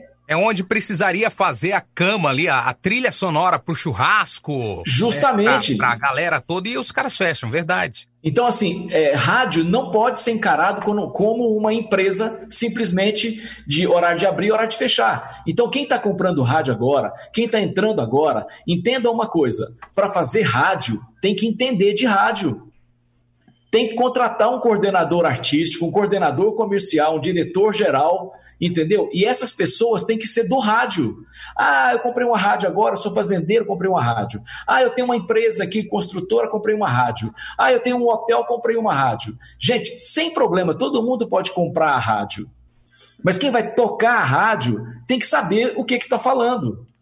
Outro dia eu fui conversar com uma pessoa que ela me falou que tinha comprado uma rádio e estava há seis meses tocando a rádio, queria renovar a plástica. Eu falei a expressão vinheta, ela não sabia o que, que era. Então, gente, não tem jeito. Né? Quem, tem esse jeito. pessoal, esse pessoal tá matando o rádio. Aquele pessoal que fecha a rádio no final de semana, no Natal, no Ano Novo, no feriado, estão matando a rádio.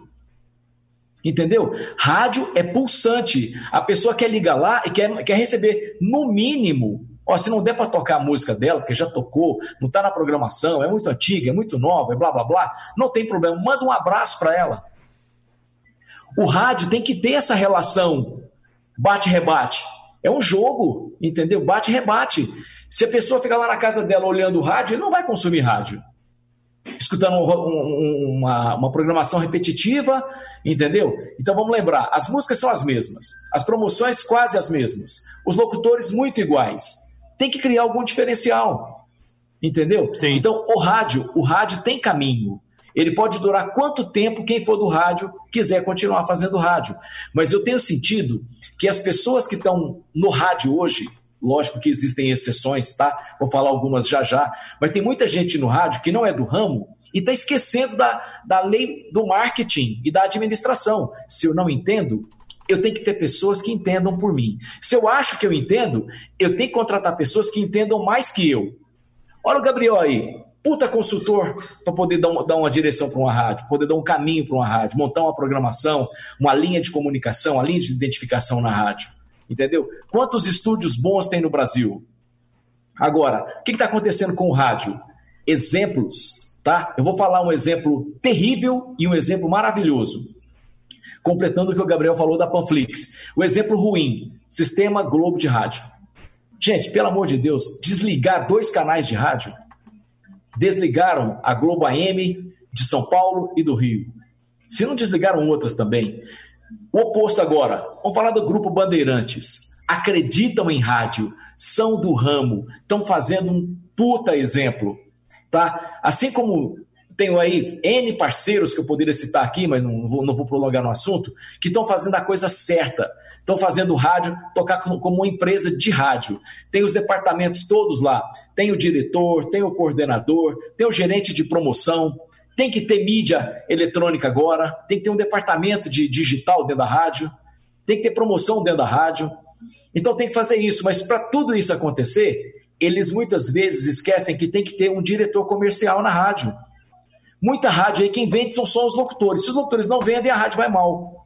Não é só isso. O locutor não tem obrigação de vender. Ele pode vender se ele achar legal. Eu achei maravilhoso poder vender. Eu vendo, eu vendi rádio e me dei muito bem vendendo rádio. Mas eu conheço gente que é muito boa no microfone que não dá conta de vender. Então, rádio tem que ter vendedores.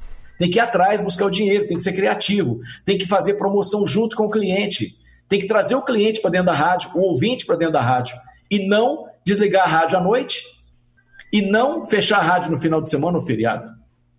Então, é isso que eu penso com relação ao rádio de amanhã. Né? Oh. O, rádio, o rádio vai sair fortalecido da pandemia.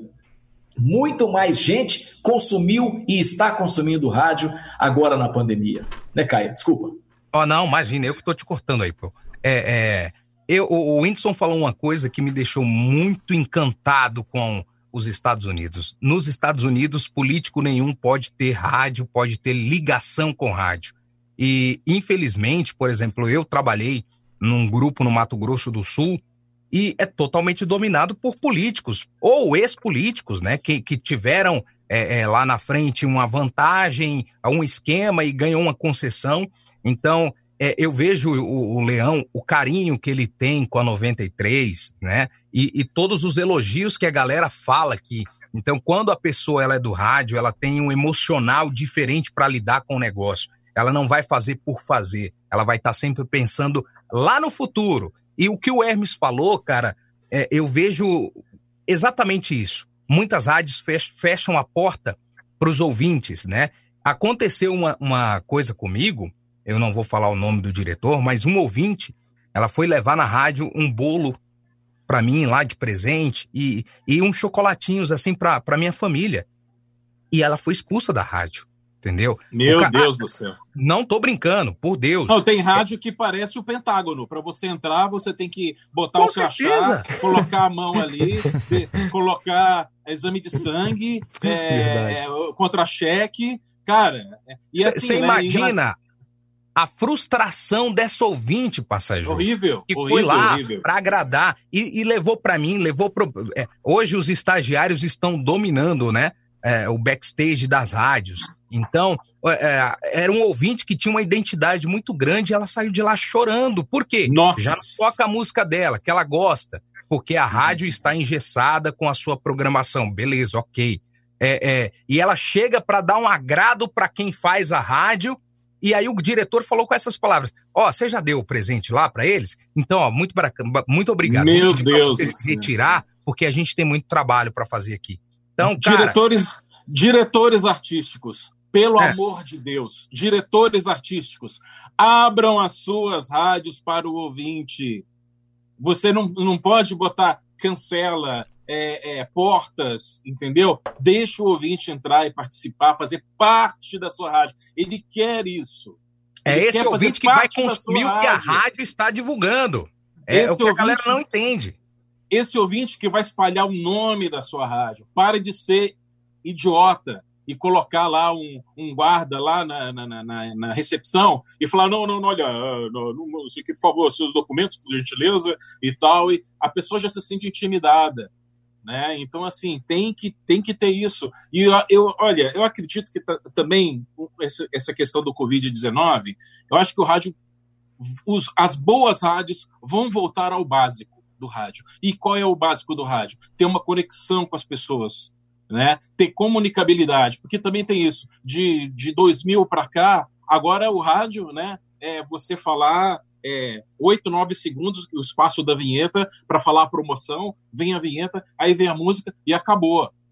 Né? Eu acho que o locutor Não tem, tem mais voltar, comunicador. Comunicador, é, tem que Gabriel. voltar, tem que voltar isso, gente. E, e o Covid-19 está aí para isso. As pessoas estão querendo companhia. As pessoas estão querendo ver um ser humano do outro lado, não um leitor de promoções. Exatamente. Que muitas rádios fazem isso. Né? Oh. É, parece que rádio bem feito, é, vinhetas importadas, beleza, eu acho maravilhoso. Quem puder comprar, compre, é muito bom. É, mesmo com, com, com estúdios maravilhosos, aqui nós temos o Hermes, nós temos o RDS, nós temos o R15, nós temos o Mixage, nós temos muitos bons estúdios aqui no Brasil que vão fazer uma plástica maravilhosa para vocês. Né? Não, não, mas, assim, é, é, é, não é isso só que faz a rádio. Eu, eu falo isso até com essa dor no coração, porque plástico, para mim, é quase 100% do rádio. Mas, é, mas a realidade é que é um complemento. É o complemento de ter uma boa vinheta, de ter uma rádio agradável de ouvir, de ter um bom locutor, de ter um bom comunicador para trazer o ouvinte para você. Né? E, infelizmente, muita rádio coloca robozinhos no ar. Né? Então... Mas acho que isso está acabando, isso vai, isso vai, isso vai é, vai se deteriorar, porque acho que as pessoas estão querendo é, é, companhia, uma companhia autêntica, uma, uma verdade no ar, e, e, eu acho que, o, que só o rádio, só, só, só, só o rádio pode promover isso. Não, nenhuma outra mídia, você pode ter uma grande programação do seu Spotify, mas só o rádio vai trazer aquela, sabe, aquela, aquela, aquela proximidade, aquela conexão que, que o ouvinte gosta, que o ouvinte precisa. O Passagil, mas será que isso às vezes não está acontecendo também? Porque o rádio, igual o Hermes mencionou, é, como está faltando às vezes bons gestores, você não acha que pode estar faltando bons locutores também no mercado? Às vezes o mercado está com uma, uma carência disso, porque tá cheio de locutor por aí que só sabe anunciar e desanunciar a música, Sim. falar a hora certa e pronto. O cara senta é. ali, ele quer fazer o horário dele, é o mais básico possível. O cara não, não, não procura se informar sobre o que está acontecendo para comentar aquilo, para né, é, emitir uma opinião, para interagir com o ouvinte, né? É difícil. Hoje em dia você é achar difícil. um comunicador é muito difícil. É, mas é o preço que a gente está pagando por essa distorção do mercado. É o preço. mas eu, eu, eu, sim, eu tenho, acredito firmemente que tem muita gente boa que é tolhida até pelo diretor artístico. O cara tem uma vontade de, de interagir mais, ela fala: não, não, não, não. Você Realmente. fala só o muito, slogan e só a hora certa, toca a vinheta e vem com música. O ouvinte não quer saber, não quer saber o que você acha. É, se amanhã tá bonita, se não tá toca só, fala só o, o hora certa e o slogan da rádio, ok? Opa, Aí o cara, o cara se sente tolido. Olha, eu na rádio, na nativa aqui de São José do Rio Preto, eu escutei o seguinte na minha primeira semana. Eu não quero que você fale o seu nome. Quem tem que aparecer é a rádio, não é o locutor. Então, Sim. e respondendo ao Leão, Leão, é, é, eu acho assim, realmente existe uma safra bem ruim de, de locutores, de comunicadores. Por quê? Porque essa galera vem consumindo um produto de 10 anos que está enlatado, entendeu? Sim, então, sim. cabe ao diretor artístico da rádio conduzir.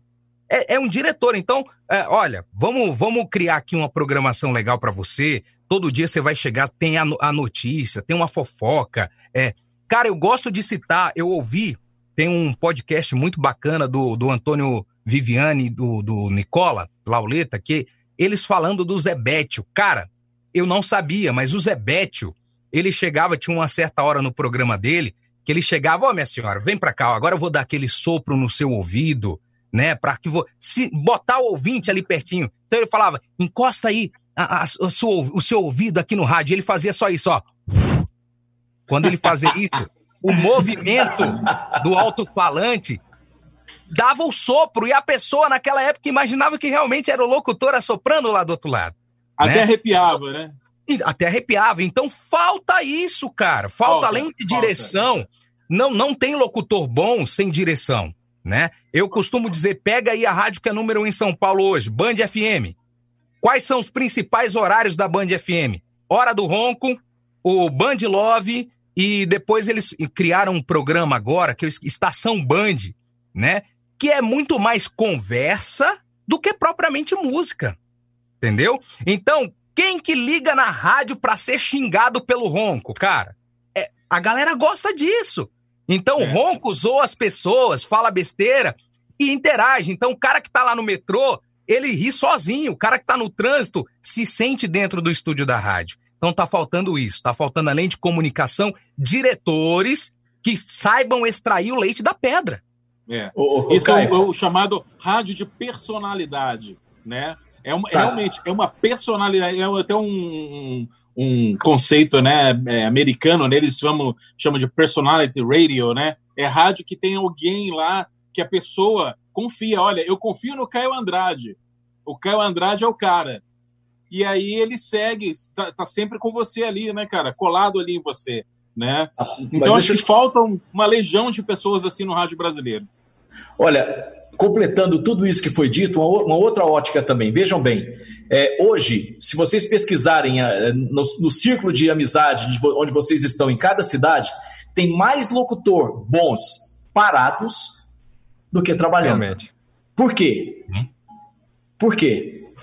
A rádio Porque não quer rádio... identidade, não quer dar não... a identidade do locutor, pô. É? Ultimamente, é? os inteligentes administradores e gestores das rádios não querem que o locutor seja um sucesso. Alguns, Isso, alguns, pelo amor de Deus, tá? E aí, e aí eles querem um, um, um robozinho que custa barato. Porque o robozinho é barato, não tem que fazer nada, não tem que falar nada, não precisa, não, não precisa construir uma frase em português bem feito, não precisa falar inglês, não precisa ter uma boa dicção é um robozinho. Aí, contratar um bom profissional tem que investir. Por outro lado, eu tenho vários clientes que estão fazendo temas para os seus locutores. Rádios que querem que os locutores cresçam. Na minha época de rádio, quando uma rádio te chamava, você dobrava o salário. Verdade. Está na rádio A, vai para a rádio B? Vou. Por quanto? Portanto, então eu vou. Agora eles estão querendo fazer nivelar por baixo. Olha, vamos pegar o mais barato possível. O mais barato possível não vai ser esses comunicadores que os ouvintes tanto desejam nas rádios. Quem fizer essa migração primeiro, quem fizer essa rádio da conversa, da historinha, da tradução, gente, são fórmulas que já foram feitas lá atrás, mas que, que voltam com muito sucesso comunicadores e não apenas locutores. Comunicadores bem pagos, bem valorizados, com temas com o nome dele que o locutor vai aprender a cantar. Ah, mas e se ele sair daqui e for para o meu concorrente? Cara, você vai valorizar aquele cara tanto que ele não vai querer sair daí. Boa. O, o Elton, meu produtor, está aqui no estúdio há 15 anos. Ele vai sair daqui se ele quiser. O Joel está mais recente, está há quatro anos aqui com a gente. Eu tive uma secretária de 12 anos. Todas essas pessoas recebem propostas. Eu tenho que ir lá e falar: olha, eu vou te oferecer o meu abraço para você ficar aqui, mas é um abraço de verdade. É um abraço com carinho, um abraço de paixão, de, de parceria mesmo. Então está faltando o rádio vibrar com essas coisas. O rádio de um mais um vem aqui e toca uh, rádio, slogan, hora certa e música. Esse rádio tem que, tem que acabar, gente. Nós temos que reinventar o rádio.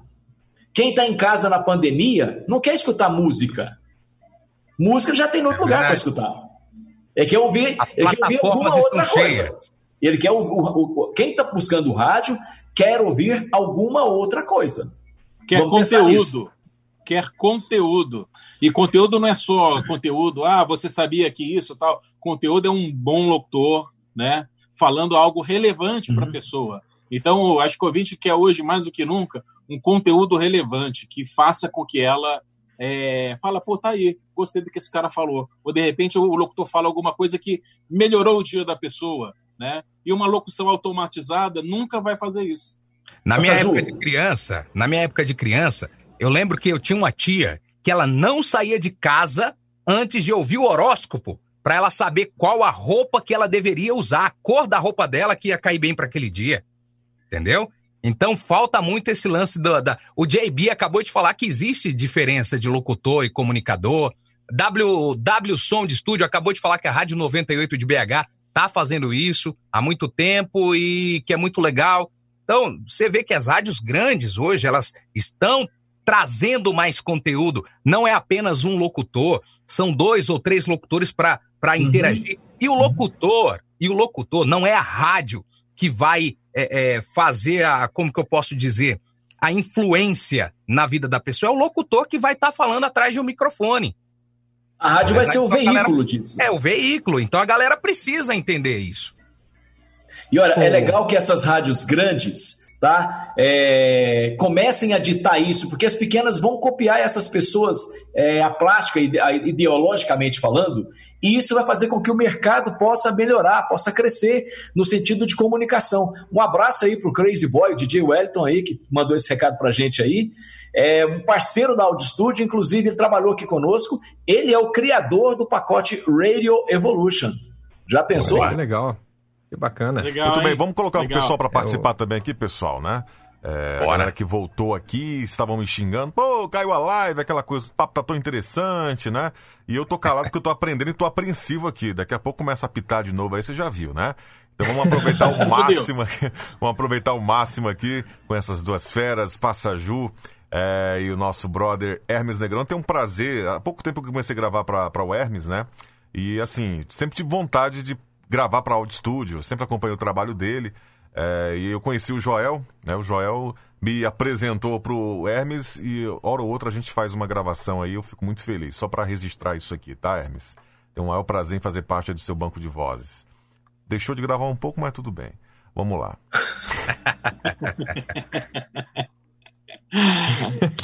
Fala galera do Na Frequência, boa noite aí para todo mundo. Aqui é o Wellington, sou de Minas Gerais, estou passando aqui para mandar um alô aí para a galera que está participando aí do Na Frequência, só tem fera. E em especial mandar um abraço aí pro Gabriel Passaju, é um prazer oh. vê-lo e ouvi-lo aí através desse projeto aí que é o Na Frequência e dizer que Obrigado. falei muito com ele, bem provável que ele não vai lembrar de mim, mas na época fizemos alguns trabalhos na Sucesso FM, também na 107 FM. E o Hermes, né? O Hermes aí é sem comentários, né? Parceirão. cara espetacular, patrão assim acima da média, sem puxar saco, tá? É um cara visionário, gosta da modernidade, ele está sempre ali buscando realmente aí uh, trazer toda e qualquer tipo de novidade que, que o mercado pode oferecer e tudo isso para facilitar a vida do, do, do, produtor e chegar ao resultado final aí para o cliente que é o que mais interessa. Bom, Hermes, conta para a galera aí como é que foi o Radio Evolution, né? A, a, a ideia lá do Radio Evolution lá atrás e que nós estávamos tomando cerveja, né? Um shopping, aliás, no shopping e daí, nós dois bêbados, né? e aí surgiu essa ideia de fazer esse projeto e que hoje é sucesso e, e, e, eu tenho muito orgulho de ter participado disso daí. E obviamente que se não fosse você, nada disso teria acontecido. Hoje esse projeto continua. Acredito que o, o Eltin aí, meu brodaço, é que está dando sequência nesse projeto e tantos outros projetos aí que que a Audio Studio oferece, que é de excelente qualidade. Um abraço para todos vocês. Bom, é, vou completar um. Tinha, tinha, comentado, começado a dizer que o Wellington foi o, o criador do, do Radio Evolution, ele, ele, que fez a edição número 1, a edição 2, depois ele voltou para a cidade dele e nós continuamos. É, é incrível como um pacote é, tão durável no rádio. Não se tem notícia em nenhum outro estúdio que eu conheça, que eu tenha contato, de ter um pacote tão duradouro. O Evolution ele veio acompanhando as mudanças, a modernidade e tudo, e nós tivemos um problema único com o Radio Evolution. A edição 3, a gente errou no pacote. Eu digo a gente errou porque o pacote vendeu mais de 100 rádios. Então, assim, aí eu tive que tirar o pacote do ar. Porque toda vez que eu vendia uma rádio, dava um BO pegavam numa outra rádio que já tinha um pacote, a gente errou.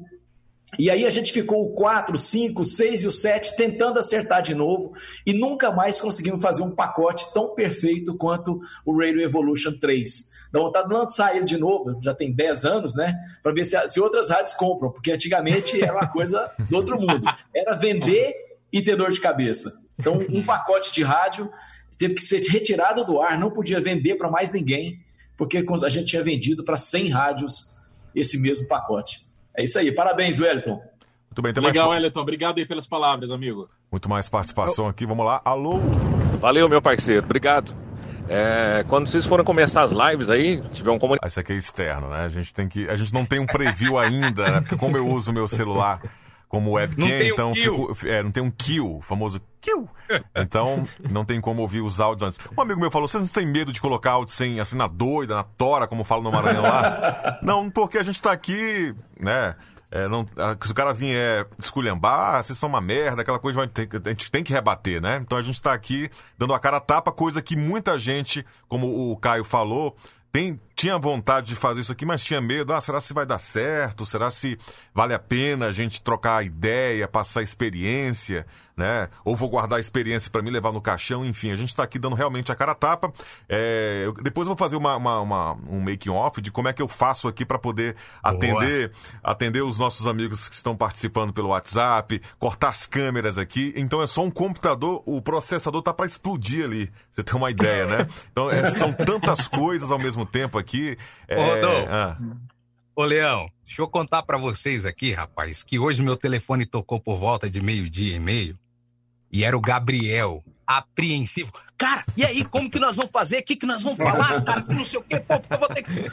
Eu falei para ele, Gabriel, fica tranquilo, porque é um papo de boteco. É verdade, é verdade. Um interfere no outro, se precisar cortar, a gente corta. Então é um papo de boteco. Se tá dando e é certo. É maravilhoso, maravilhoso. É, é tudo espontâneo. É, é, combinar alguma coisa com você, Hermes e, e Passagio? Combinar alguma coisa? Oh, nós vamos falar isso, não, isso. Nada. Isso.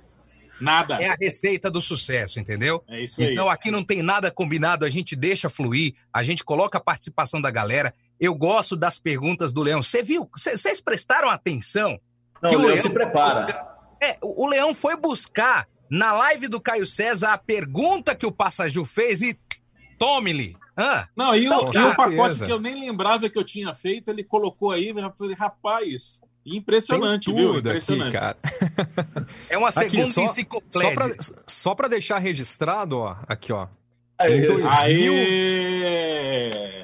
em 2009, eu fiz um curso de produção na Audio Studio. Por isso que é feio. Né? Eu, eu, comecei o Mixage Studio em 2005. Em 2009, eu fiz um curso de produção na Audio Studio.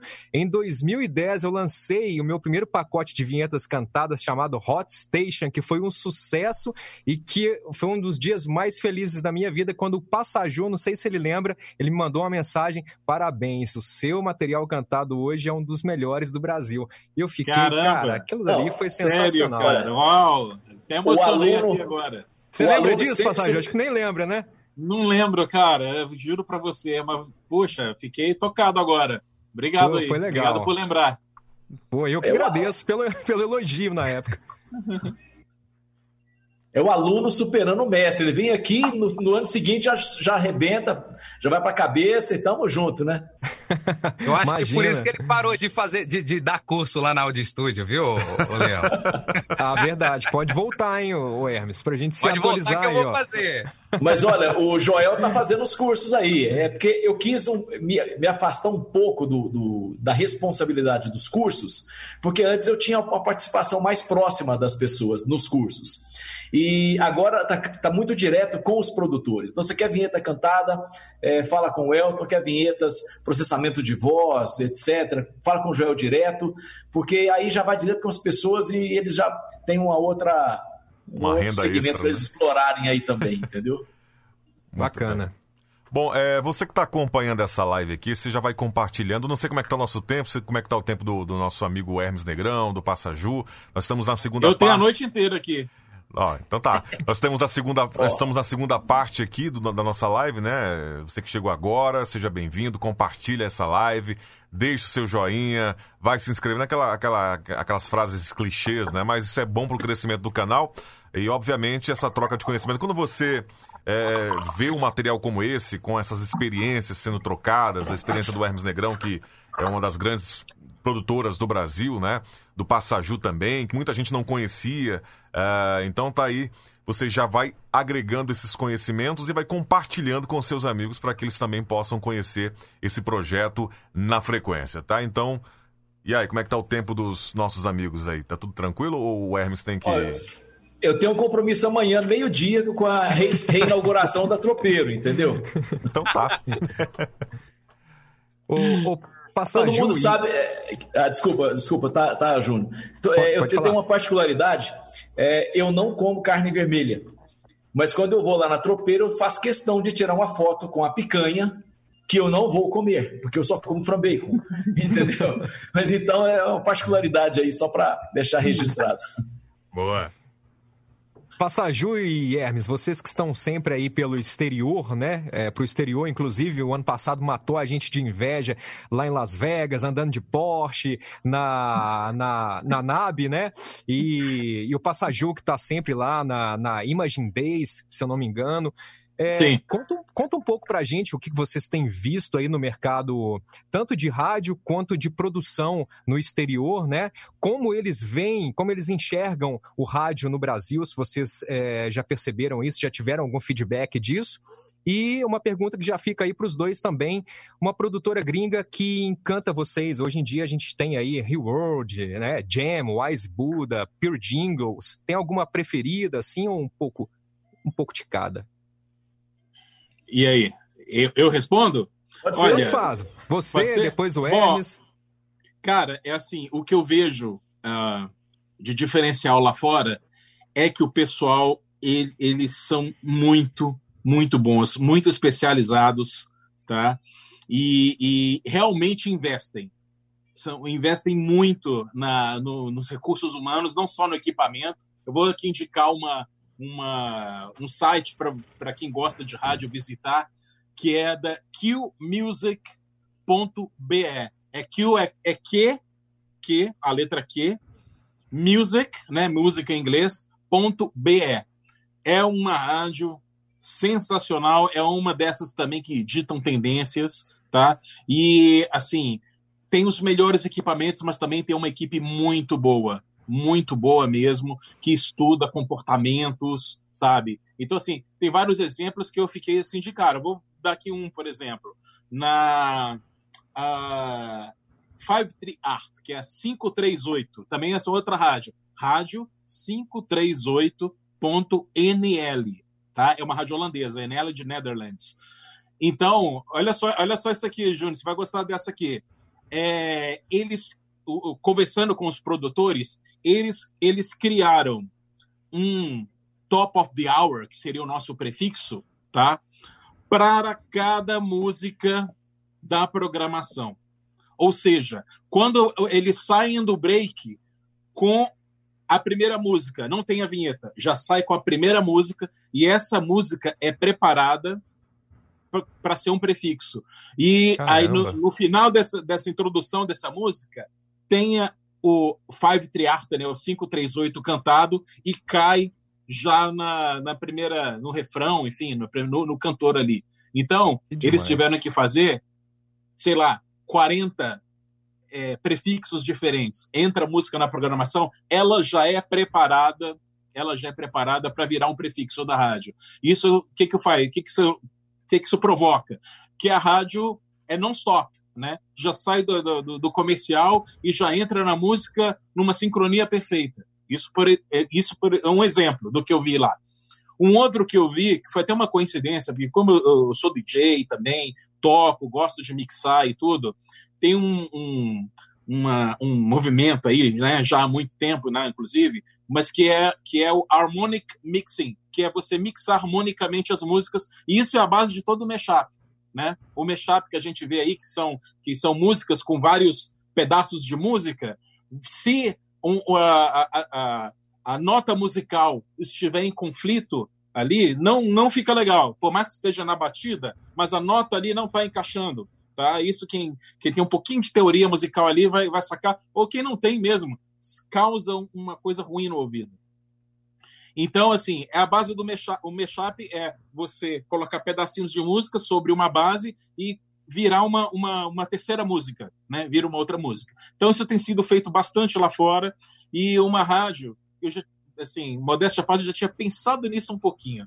E uma rádio que é a Studio Brussels, que é da Bélgica, ela fez uma coisa muito legal no Image, que é Uh, eles gravaram um pacote. Eles não usam muito vinhetas cantadas, eles gostam mais de faladas, mas eles têm a logo sonora deles. Então, a, a logo, cada ele tem uma vinheta como base e vem 12 vinhetas, né, as, as notas musicais ali, cada uma com a sua nota correspondente. E todas as músicas da programação da rádio, o locutor tem acesso à nota musical que aquela música é, é, é feita, né? A principal nota musical daquela música. Ou seja, cada a vinheta que vai entrar ali, tá? tem a vinheta, a música que vai entrar colada na vinheta tem a mesma nota musical. Ou seja, olha o que eles pensam. Eles não Dá pensam uma harmonia só, ah, gigante, né? harmonia. Então a, a, música vai, a música entra na a vinheta tem a mesma nota musical da música, ou seja, para criar o quê? Para criar aquele som agradável no ouvido do ouvinte. Então, o nível de detalhamento de uma rádio, principalmente europeia, a Europa hoje ela está uh, melhor que os Estados Unidos em termos de rádio. Tá, tá, o investimento está maior, a gente pode até falar sobre isso depois, mas o, o rádio europeu eu já bem melhor que no, no, o americano. E assim, então o nível de estudo e de aplicação de uma boa plástica chega nesse nível. Então assim, há um grande investimento, né? Acho que é uma, é uma diferença realmente. É bom ter dinheiro, né, para investir e investir corretamente, né? Então, é, o nível de investimento em, em bons profissionais com boas ideias é muito grande na Europa. E, eu, e, e isso me, me, me, faz pensar que o rádio na Europa hoje é o que está à frente é, em termos mundiais. Maravilha. Vai escolher alguma produtora aí? Cara, tem tantas, tem tantas. Ah, o, o, o, o Júnior falou mesmo. A, a Reward segue como uma, um, assim, né? Um, um pilar, né? Hoje, né? A Reward realmente uma, uma produtora maravilhosa. É, é, tem menores europeias que são incríveis, né? Umas nem tão pequenas assim, inclusive, né? Tem a Top Format, tem a Pure Jingles, né? Tem a Brandy, que eu representei aqui no Brasil, é, a Brandy, que é belga, né? Tem a Wise Buddha. Então, assim, tem muitas empresas excepcionais. É até difícil escolher uma. É até difícil, realmente. Né? Eu gosto muito de, dessas três. Pure Jingles, Top Format e Brandy. Eu gosto, gosto bastante. SOB também eu gosto muito, que é da, da Holanda tem muito, né? O leque hoje é bem grande. Okay. Fala aí, Rodolfo. Beleza, meu bom? Agora, Filler.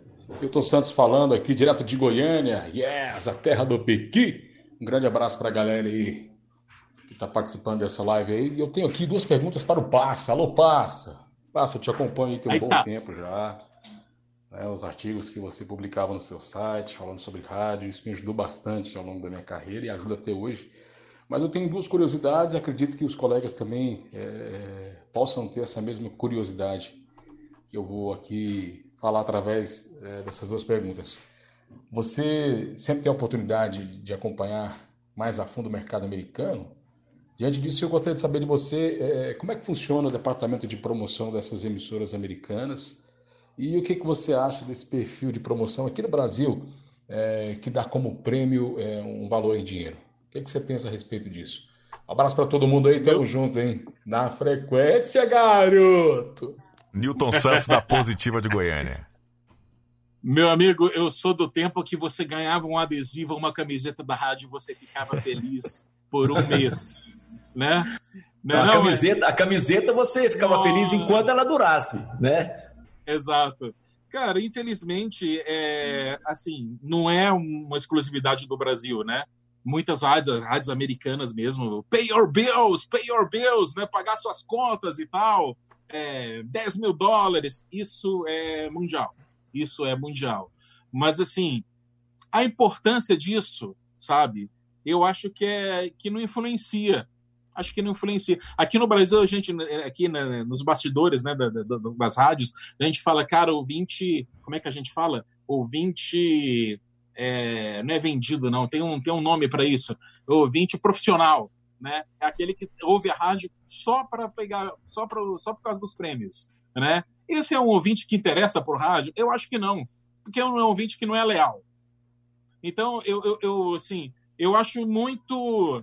É, discuto muito essas, essa questão de prêmio em dinheiro e tal, é, e a viabilidade disso em relação à, à, audiência. Não sei se isso. Eu até jogo até essa pergunta para vocês. Não sei se isso é, tão influente assim, né? Na, na, na, na no ouvinte, o, o, ouvinte ouve aquela rádio porque dá 10 mil reais por mês. Será que isso realmente influencia? Eu acho que não, acredito que não. É, é legal ter, mas. Eu, é um plus é, a mais, né? É, é algo é a mais. É um plus a mais, é um plus a mais. Não é o diferencial. Mas, mas o diferencial eu acho que não é esse. Em relação à primeira pergunta, o rádio americano, cara, o rádio americano, ele é, é, tentando ser mais sintético possível, 96, Bill Clinton liberou, é, tinha isso que, isso que a gente já falou aqui, o, a, as empresas de rádio, elas, é, por exemplo, uma empresa não podia ter na mesma cidade uma rádio, um jornal, uma televisão, entendeu? E um portal. Não pode ter. Ele tinha que ser assim, em cidades diferentes. Por que isso? Para não haver concentração de mídia, né? Poder midiático é, e político naquela cidade. Eu acho, isso, eu acho isso uma proposta interessante. E o que tinha? Tinham muitas empresas com oito rádios, cinco rádios, doze rádios, vinte ali, aí era, era, tinham várias empresas espalhadas com é, morning shows, com pessoas trabalhando ali. O Bill Clinton chegou e liberou, falou, gente, tá liberado, não precisa mais ter esse negócio de evitar concentração e tal. Aí o que aconteceu? Obviamente, a mais forte começou a comprar mais fraca. E aí nós tivemos aí a Clear Channel, que é a, a que hoje é a iHeart Media, com mais de mil rádios, começou a comprar, comprar, comprar, comprar, comprar. Por isso que o rádio europeu é melhor que o americano hoje, na minha opinião. Quando isso aconteceu, imagina uma empresa com 1.200 rádios, né? que é o caso da Clear Channel. Eles fizeram o quê? Por exemplo, hoje, ainda hoje nos Estados Unidos, você pega ali um, um o Ryan Seacrest, que é um, um showman, um locutor, né, que fazia American Got Talent, né, que é um programa de, de, de, é, de talentos nos Estados Unidos, muito conhecido, tem na internet aí bastante coisa. Pegou o cara, falou: oh, Ryan, vou te pagar 80 milhões de dólares por, por ano. Ele, beleza. Aí ele faz o morning show dele para 500, 600 rádios. Isso significa o quê? são menos 500 e 600 rádios com locutores, menos locutores. É menos locutores locais, né? Exato. Então, assim, se você considerar que um morning show tem dois a três locutores, né? É sempre um grupo. Então, menos 600, você tem menos 1.200 trabalhadores, menos 1.200 locutores. Então, assim, virou um negócio meio, sabe? Virou um. Não, não foi legal para o rádio americano isso. Tem muita rádio que só tem antena, que é só é, música tipo Spotify. Eu até conversei isso com o Whindersson várias vezes já, né? Ele mesmo tem, ele tem a mesma opinião minha, né? É, de que mudou, mudou para pior o rádio americano. Então tem um, por exemplo, um cara que faz as vinhetas para oito rádios. Em vez de ele estar tá lá pensando aquela rádio, a plástica daquela rádio e tal, ele é obrigado a fazer para oito, nove, dez rádios. Então, assim, nunca vai sair um trabalho tão bom, né? Então, assim, tem, tem essas distorções no, no, no, mercado americano que perderam bastante aí na, no, no, no quesito criatividade, no quesito, enfim, vários quesitos. Ok, uma das coisas, oh, Gabriel, uma das coisas interessantes que tem que falar também é que muita, muita rádio no Brasil tem um estúdio de gravação e eles falam assim: é o estúdio de gravação da rádio. Qual é a diferença disso para as rádios mais pensadas, mais elaboradas ou para as rádios de fora? É, estúdio de gravação de rádio não é para atender a rádio para fazer comercial, spotzinho. Para isso já tem o Mixage, tem Audio Studio, tem mais 50 empresas aí fazendo spots. O estúdio da rádio é para produzir a rádio artisticamente fazer essas 40 introduções nas músicas aí, montar um vinhetão, combinar o início de uma vinheta com o final da outra, preparar um ID com uma capela junto. O estúdio da rádio é para isso. Ah, mas eu quero que tenha comercial também. Então você faça dois estúdios. Um para o comercial e um para o artístico. Porque senão a sua rádio vai ficar mal produzida artisticamente. Né? É, o, o Júnior Leão tinha perguntado também, na minha opinião, qual é o, melhor estúdio, na minha, na minha opinião, fora do Brasil. Gente, eu sou Real World Futebol Clube. Tá? As outras são tão boas quanto elas, mas eles têm um feeling para poder juntar tantos talentos. Um cara daqui faz um negócio, um cara dali faz outro negócio, o DJ vem, faz. eles são muito bons no que eles fazem. E rádio. A, a Real World revolucionou, né, Hermes? Sim. Vê, eles tiraram o trono da Jam. Da Jam. Porque, querendo ou não, a Jam é maravilhosa, Jam parou. É sensacional. Modernizaram, né? É. Exatamente. Vinha com pam, param, pam, e prrr, timpani. Assim, não, tem, não tinha mais a ver com a, o som que estava tocando na época. Estamos falando aí de 95, hum. 94, 95. Então, assim, aqueles pacotes maravilhosos da Z100 que tem a, a, a a Jam do, dos anos 80, obviamente não cabem mais no, no, na, na, música de hoje. E a Railroad teve essa sacada lá atrás de fazer um pacote de rádio com a mesma pegada das músicas. E eles Sim. realmente hoje são a potência mundial, né? Com todo o merecimento. Railroad realmente é sensacional. Então, Mandar um alô aqui pro Henrique do Vale. Olha, quando você pensa que a Real World, eles têm é, escritórios hoje no Japão, tem escritório na Europa, porque o, o jeito de falar o inglês de um para o outro é diferente. Então os caras estão à, à, frente do que a gente pensa. É, E sobre rádio, por mais que, que a, o iHeart Media, a iHeart Radio tenha lacrado o, o, a linguagem das rádios, a cidade do, da, dos meus sonhos continua sendo Nova York e, obviamente, aquele Z lá me faz o meu olho vibrar, né? A rádio que eu ouço diariamente chama-se Z100. Com limitações? Sim, mas é uma rádio que ainda está fazendo o, o básico, o feijão com arroz, muito bem feito. Eu diria que é muito parecido com o Brasil aqui no caso da Jovem Pan. A Jovem Pan, quando ela está tocando músicas, é uma rádio como outra qualquer pop. Só que o jeito de embalar esse presente, essa música, os caras também investem muito. Eu, eu já fui uma vez na Pan que eles tinham três estúdios de produção interna. Não é estúdio para produzir comerciais, volto a dizer. O estúdio da rádio é para atender a rádio artisticamente. Entendeu? Sim. A Pan já teve três estúdios internos lá para atender o pessoal. Coisa assim, inimaginável. Mas que os caras que acreditam vão fazer. E aí a rádio vai ficar diferente. O jeito de embrulhar a música vai ser diferente. Essa é uma outra diferença. Perdão. Sim. Essa, essa, rapidamente, essa é uma outra diferença do rádio brasileiro para o rádio de fora, né? Lá nas rádios de fora você tem é, uma pessoa específica para pensar o imaging da rádio, para pensar a linguagem da rádio. Aqui no Brasil é muito comum, né? Aqui, ó, é, o, o diretor artístico fazer o texto fazer o texto da chamada. É muito comum aqui. Lá fora, não. Lá fora, quem faz o texto. Claro, o diretor artístico ele quer ter a aprovação final. Ele, claro, dá o item. Olha, é o concerto da, da, da Cristina Aguilera no, no dia tal, no, na arena tal. Manda, só isso. E manda pro cara.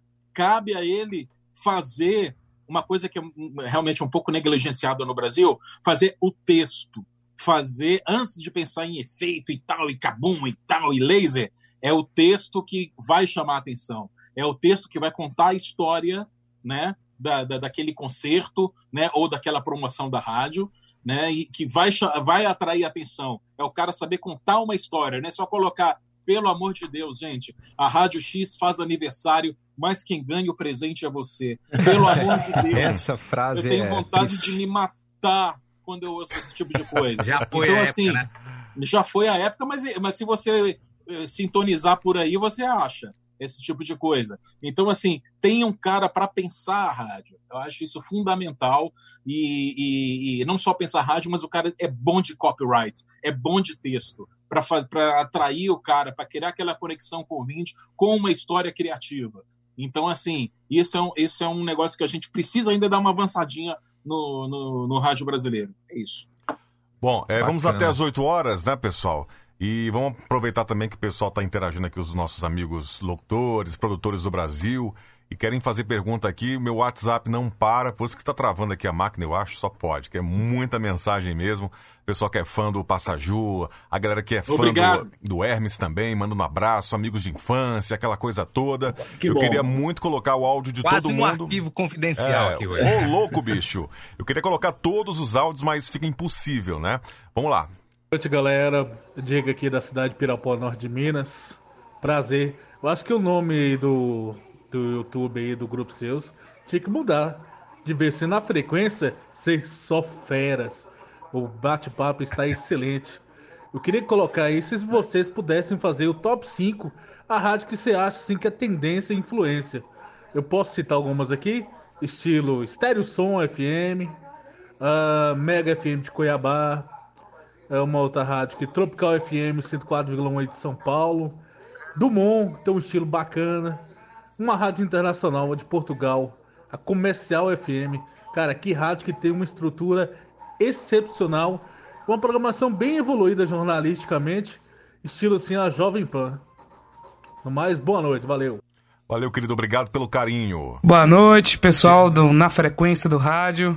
Quero agradecer aí pela participação, né? Meu nome é Leonardo, trabalhei com o Hermes um período aí e aprendi muito com ele, né? E para mim eu tenho uma referência muito grande do que realmente é produção de áudio. É um trabalho excepcional que a Audio Studio promove e eu fico feliz por ter participado um pouquinho da história também da Audio Studio. E aprendi muito com eles. Nossa, para mim, quando eu trabalhei lá foi uma realização de um sonho. E realmente quero agradecer muito, muito, muito, muito a equipe Audio Studio por promover esse trabalho maravilhoso que vocês têm. É, meu amigo, Hermes Negrão fez muito Uau, filho por aí, né? Maravilha! É, tem muito produtor que Oi, passou Hermes. por aí. Agora você tem suas, sua, seus ídolos também, né, Hermes? Eu ouvi uma história uma vez, não sei se é verdade. Se for uma mentira, você pode me corrigir aqui. Que lá no começo você, é, você contratou um pacote de vinhetas lá do Overnight, lá do, do, do, do Zurita, e pediu para ir acompanhar a produção pessoalmente para pegar as manhas lá do pessoal? Tem isso mesmo? Cara, eu tinha escrito alguns, algumas coisas para me falar aqui. Aí eu falei assim: não, isso eu não vou falar, não. Entendeu? Mas realmente é verdade. entendeu? É, foi bem no início da Overnight, sei lá, 88, 89, eles estavam arrebentando e eles eram a única produtora do Brasil a fazer vinhetas assim, mais especializadas para rádio. E eles tinham um, um som robótico lá que eu era apaixonado no negócio. E eu falei assim, poxa, eu vou ligar, falar que eu sou de uma rádio. Liguei, falei que eu era de uma rádio de Uberlândia e comprei um pacote. Comprei um pacote. É, hoje seria o quê? Seria... Não vou falar o valor, não. Tá, é um pacote. Comprei um pacote com 10 vinhetas. E o Paulo Alcoragem, nessa época, não, Marco, então tal dia você vem a São Paulo que nós vamos é, fazer as suas vinhetas. Chegamos em São Paulo cedinho, fui eu e o Renato Alves, Chegamos lá de Buzu, lógico. As minhas viagens para São Paulo, na maioria das vezes, foi de ônibus, viu, gente? E nem sempre foi leito, não. O negócio é dureza mesmo. Então fomos para São Paulo, fomos para São Paulo, descemos lá no Tietê, pegamos o metrô, fomos lá na overnight e ficamos aguardando o, Paulo. Ele chegou já eram umas 9 horas. E nós doidos para entrar lá para ver o que, que era, o que, que tinha, o que, que não tinha. E nós entramos e vimos aquilo lá e não conhecia nada daquilo: teclado, gravador de oito canais, SPX, não sei mais o que. Eles usavam o AKG 414. E aí eu vi um harmonizer lá. E falei: bom, então eu quero fazer uma vinheta com aquele efeito robótico e tal. Que hora que a gente faz? Não, vocês não podem acompanhar, não. Eles vão passear, eles vão passear em São Paulo. Vocês voltem 5 horas da tarde que as vinhetas estarão prontas. Filha Putz, da mãe. Cara, mas nós combinamos de acompanhar, eu quero ver como é que grava. Não, a gente não deixa acompanhar, não, não sei o que e tal. E aí, moral da história, não deixou acompanhar, mas eu tirei foto de tudo lá, né? De tudo, e partimos para Santa Ifigênia. Atrás, como a única coisa que tinha lá diferente do SPX era o Harmonizer, eu tinha que comprar um Harmonizer. Fomos na Santa Ifigênia, não tinha Harmonizer. Fomos na Teodoro Sampaio, na loja Gang, que nem existe mais hoje. Fomos lá, lá tinha o Harmonizer para vender, usado, claro. E era um valor assim que eu tinha que vender, deixar uns dois rins lá, entendeu? Mas eu, na fé, fui lá, comprei o Harmonizer. Falei, olha, tem que ter um, um efeito robótico. E ele pegou o manual e tinha um negócio chamado vocoder. Hum, que demais. Beleza, hein? beleza, tamo junto. Comprei um negócio. E quando eu comprava alguma coisa, eu me dava vontade de ligar na hora. Né? Eu queria chegar em Uberlândia para ligar, mas tínhamos que ir lá no, no, no, na Overnight buscar as vinhetas, né? Para nada, mas tinha que ir lá buscar as vinhetas. Aí nós fomos. E eu peguei e abri o jogo pro, pro, pro Paulo. Falei, Paulo, olha, assim, assim, assim, eu queria muito saber como é que faz aquele efeito robótico. Eu li, na, eu li é, é, é, é vocoder? Ele falou: não, aquilo lá vem um cara com um teclado, Nossa. uma mangueira. Entendeu? Ah, aquilo lá é feito com. Mas ele não me contou. Mas ele não me contou que era Talkbox. né? É... Vem um cara, o cara vem aqui, custa tanto mais para fazer aquele efeito, não sei o quê, e tal, tal, tal. Falei, putz, eu gastei os dois rins no Harmonizer e o negócio não tem o não é o negócio que eu queria. Ó, isso aí, a galera só escuta isso aqui na frequência. Não, mas pelo, menos, mas pelo menos serviu para mim poder é, ver como que era um estúdio assim maior, focado em vinhetas para rádio. e aquilo abriu um horizonte para mim, entendeu? Tá, tá vendo? Aí, cabe, e o Hermes, cabe aquele, cabe e o Hermes me deu o né? troco. Né? O Hermes me deu o troco, porque eu fui fazer o curso querendo ver o Sonobox. Quem disse que eu passei perto de, de Sonovox lá? Não me deixou, não. Aliás, o Joel, o Joel tá querendo voltar a fazer Sonovox. Acho que amanhã ele e o Elton vão quebrar a cabeça aqui para voltar a fazer Sonovox para ver como é que é direitinho. Mas Sonovox foi uma batalha muito legal que a gente fez. Foi um, eu devo esse, esse efeito ao, ao Neto Castanheira, ao Guilherme Cunha e ao Elton, que foram as pessoas que conseguiram é, me auxiliar na pesquisa para a gente poder fazer. Mas para a gente chegar no, efe, no efeito Sonovox, a gente comprou um filme dos Estados Unidos, um filme Dumbo, ou Dumbo, né? como preferirem. Nós compramos artigos da, de revistas, a Time, por exemplo, tem um, um backup de matérias, você vai lá, escolhe a matéria, custa lá 5 dólares, mais ou menos, para você comprar aquela matéria. E a gente comprou muitos tracks americanos na, em lojas que vendiam por 99 cents cada, cada track, cada vinheta daquela lá, de um grupo chamado PAM, as PAMs, que ah. é de ah. onde surgiu, é de onde surgiu a Jam. Sim. Sim. Entendeu? A gente comprou os tracks para poder chegar lá. Então, volta a dizer, é, Sonovox não, não tem plugin, não tem aparelho, é só uma filosofia. A pessoa que tem câncer na garganta, perde as, as cordas vocais aqui, ele põe um aparelhinho aqui. E o Sonovox, aqui, né? E o Sonovox, ele foi criado por um cara que estava comendo uma maçã um dia, coçou a barba durante a mastigação e ele percebeu um som diferente daquilo. Então você põe um, um, um tipo de retorno aqui, pode ser um. A gente, a gente usa aqui no estúdio é, mid-range, mid-range de caixa de som, por exemplo. A gente põe dois aqui para poder fazer. Então é o som seu, da sua voz, com um instrumento que vai gerar o som. Pode ser uma guitarra, um teclado, um saxofone e aí por diante. É Mas é muito legal. Sensacional. E, e, tem, e tem no YouTube, se vocês verificarem, tem no YouTube filmes preto e branco da década de 40, com aquelas big bands e tal, e o cara usando Sonovox. Você vê como é incrível isso daí, né? É uma coisa que é legal até hoje e é super antiga, né? Uma tecnologia bem antiga. Tem um filme que chama Sparky and the Magic Piano. Muito legal, que todos os instrumentos vão conversando com o lápis, com as teclas do, do, do teclado. Muito legal.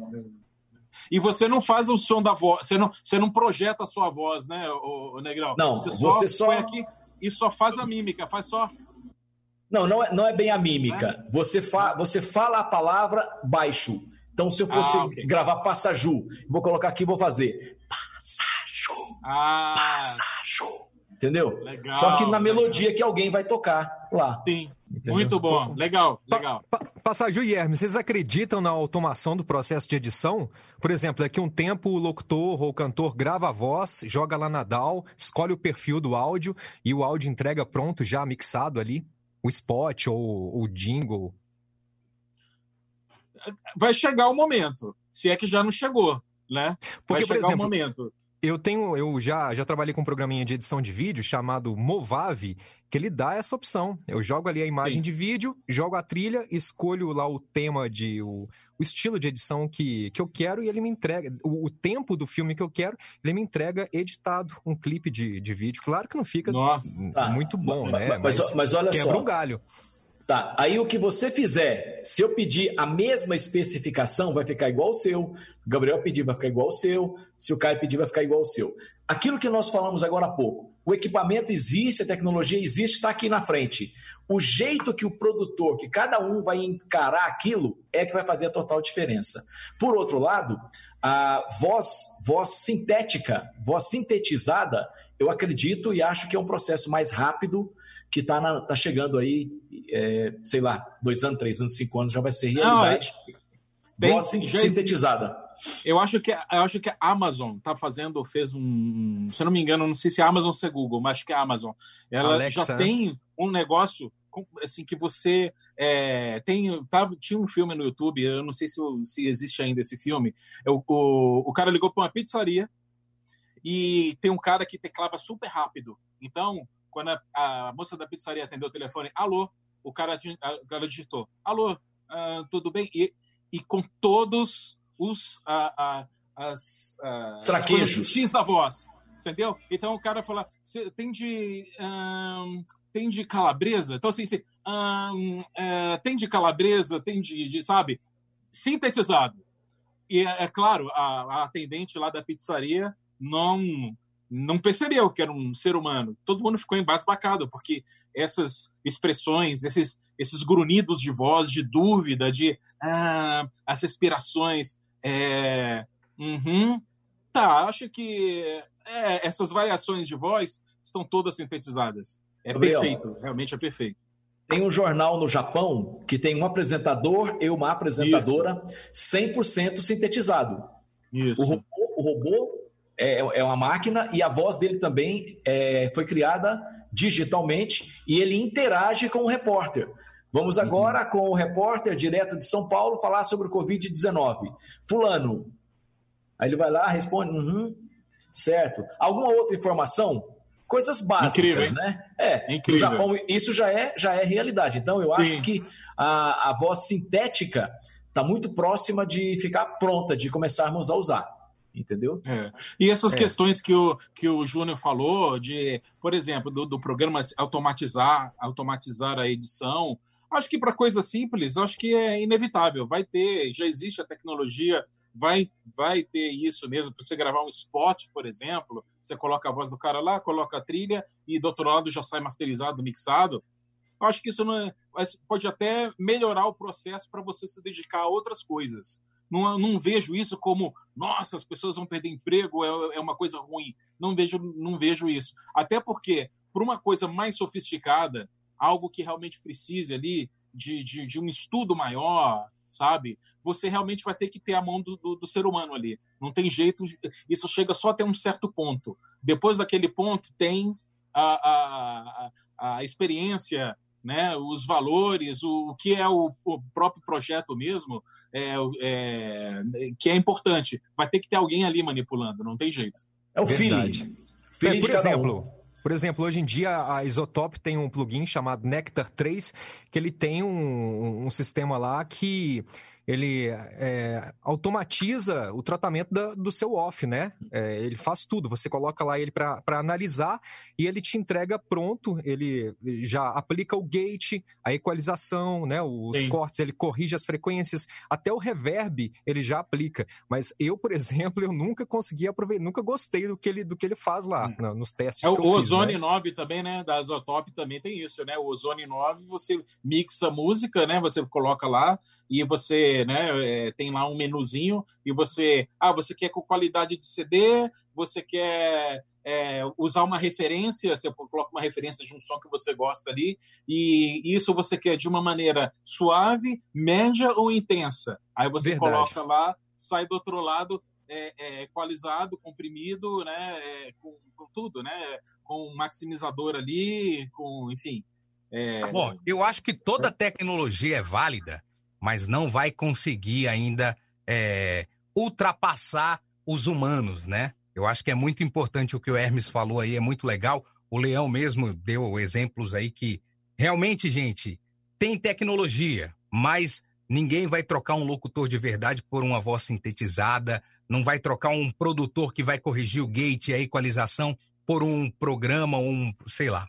Oh, Até porque papo... o erro faz parte da vida humana, né? Com certeza. O cara, opa, beleza, vamos pra frente aqui e tal. Embora. O ouvinte se identifica com o erro, ninguém é perfeito, né?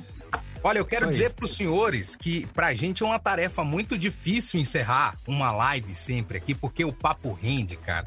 Mas a gente quer deixar a galera com aquele gostinho de quero mais, né? E pode ter certeza que vai ter a versão 2.0 de Hermes Negrão e Gabriel Passaju nos é... convide sempre. Pronto, tá, já tá convidado, pô. Vocês sabem que vocês são de casa aqui sempre. E 8 horas agora e um minuto. Prometemos acabar às 8 aqui. Então eu queria que os nossos queridos amigos Leão e Rodolfo fizessem as considerações finais dessa live gostosa que nós tivemos hoje. Leão. Bom, eu queria agradecer a presença do Hermes e do Passaju, né? Já falei o quanto sou fã do trabalho deles e gostaria de passar a bola para eles aí para, né, depois, de, depois do Rodolfo se despedir, para as considerações finais aí, cada um falar, né, de se despedir e falar dos projetos atuais aí, né? Quem quiser entrar em contato com, com o Gabriel, com, com o Hermes, né? Isso aí. Muito bem, vou falar pouco aqui, pessoal, mas quero agradecer a todos vocês, o Hermes também, o Passaju, depois a gente vai trocar figurinhas aí, Passaju, né? E um abraço também a você que acompanhou a live, não se esqueça de se inscrever, tá? E de dar o seu like, é de graça, você não paga nada, tá? E com certeza vai ajudar muito o nosso crescimento aqui, o crescimento do canal, que isso aqui é feito para vocês. Mas antes também um, abra um abraço aqui pro... Ah. Fala pro pessoal, a gente não tá ganhando dinheiro do YouTube, não, gente. Então, Nada. Então, quando a gente pede para vocês se inscreverem, para vocês curtirem, é para que mais pessoas possam ver, né? Essa live, porque é uma aula, cara. Né? A gente falou de tantos assuntos, como eu disse, tem assunto, eu queria, por exemplo, perguntar pro Hermes, vai ficar para a próxima, mas o que que ele fez em relação à acústica? A gente olha lá o estúdio, né, Leão? Bonito, Nossa, uma acústica legal. Nós tem muito assunto pra gente falar e vai ficar pra próxima. Então pode seguir aí, Rodolfo. Deixa eu só mandar Termine. um abraço aqui pro Nilmar, lá de Imperatriz da Play Audio Studio, grande parceiro, e também o Elinho Bonfim, que participou na live passada, na retrasada, na verdade, né? E também deixar aqui é, já o convite para você acompanhar a próxima live de terça-feira que vem, que vai ser com o Bob Floriano, locutor da Casas Bahia, né? O cara tem história, Muito faz parte bom, do... hein? Vai, vai o, participar o aqui. do Guinness Book. E daí, Muito enfim. É, ele vai estar na terça-feira com a gente aqui. Um abraço ao grande Elinho Bonfim, lá de Recife. Então, Hermes, considerações finais, logo na sequência o Passagem também. A você, Rodolfo, ao Caio e também ao Júnior Leão, muito obrigado pela oportunidade, né? O Júnior, estamos nos revendo. O Rodolfo ainda não o conheço pessoalmente, mas está prometida a vinda dele a Uberlândia em breve. E ao Caio fica o convite também.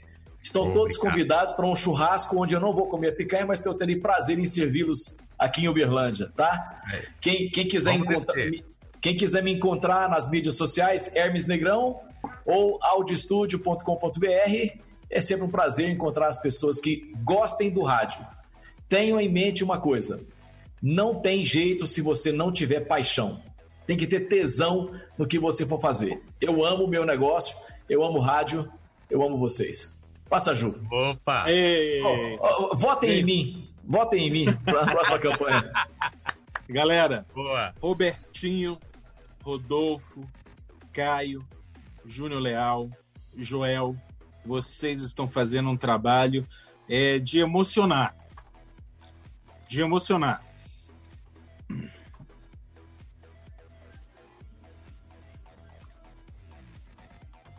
Obrigado.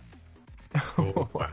Que isso. Valeu, cara. Isso aí, ó. Aí, ó. Olha, pra quem disse o que, que esses caras vão fazer aí? Que esses caras estão fora do rádio. Eu queria deixar um chupa essa manga aí, rapaz. né, não? É isso Tamo aí, junto. menino. Boa noite, pessoal. Obrigado. Mais uma frequência em breve, hein? Tchau, Valeu, pessoal. Hermes. Não esqueçam. Não esqueçam aí que daqui a pouco isso vira é, é, um podcast, podcast, a galera vai poder ouvir no carro, vai fazer aquela caminhada, vai andar de bike igual o leão aí, bota o fone, vai escutando. É um conteúdo que a gente prepara com todo carinho para vocês e, como eu disse, é aquela conversa de bate-papo que com certeza a gente consegue extrair muita coisa boa. Vou deixando meu agradecimento a todo mundo. Hermes, o meu querido Passaju, muito obrigado. Leão, muito obrigado. Tamo junto, meu brother. É bom só... a gente falar do Robertinho, né? Que tá aqui, pô, trabalhando lá, não conseguiu estar tá com a gente hoje. Mas, Robertinho, você faz falta. E também agradecer ao Joel aí. Muito obrigado, turma. Eu vou ficando por aqui.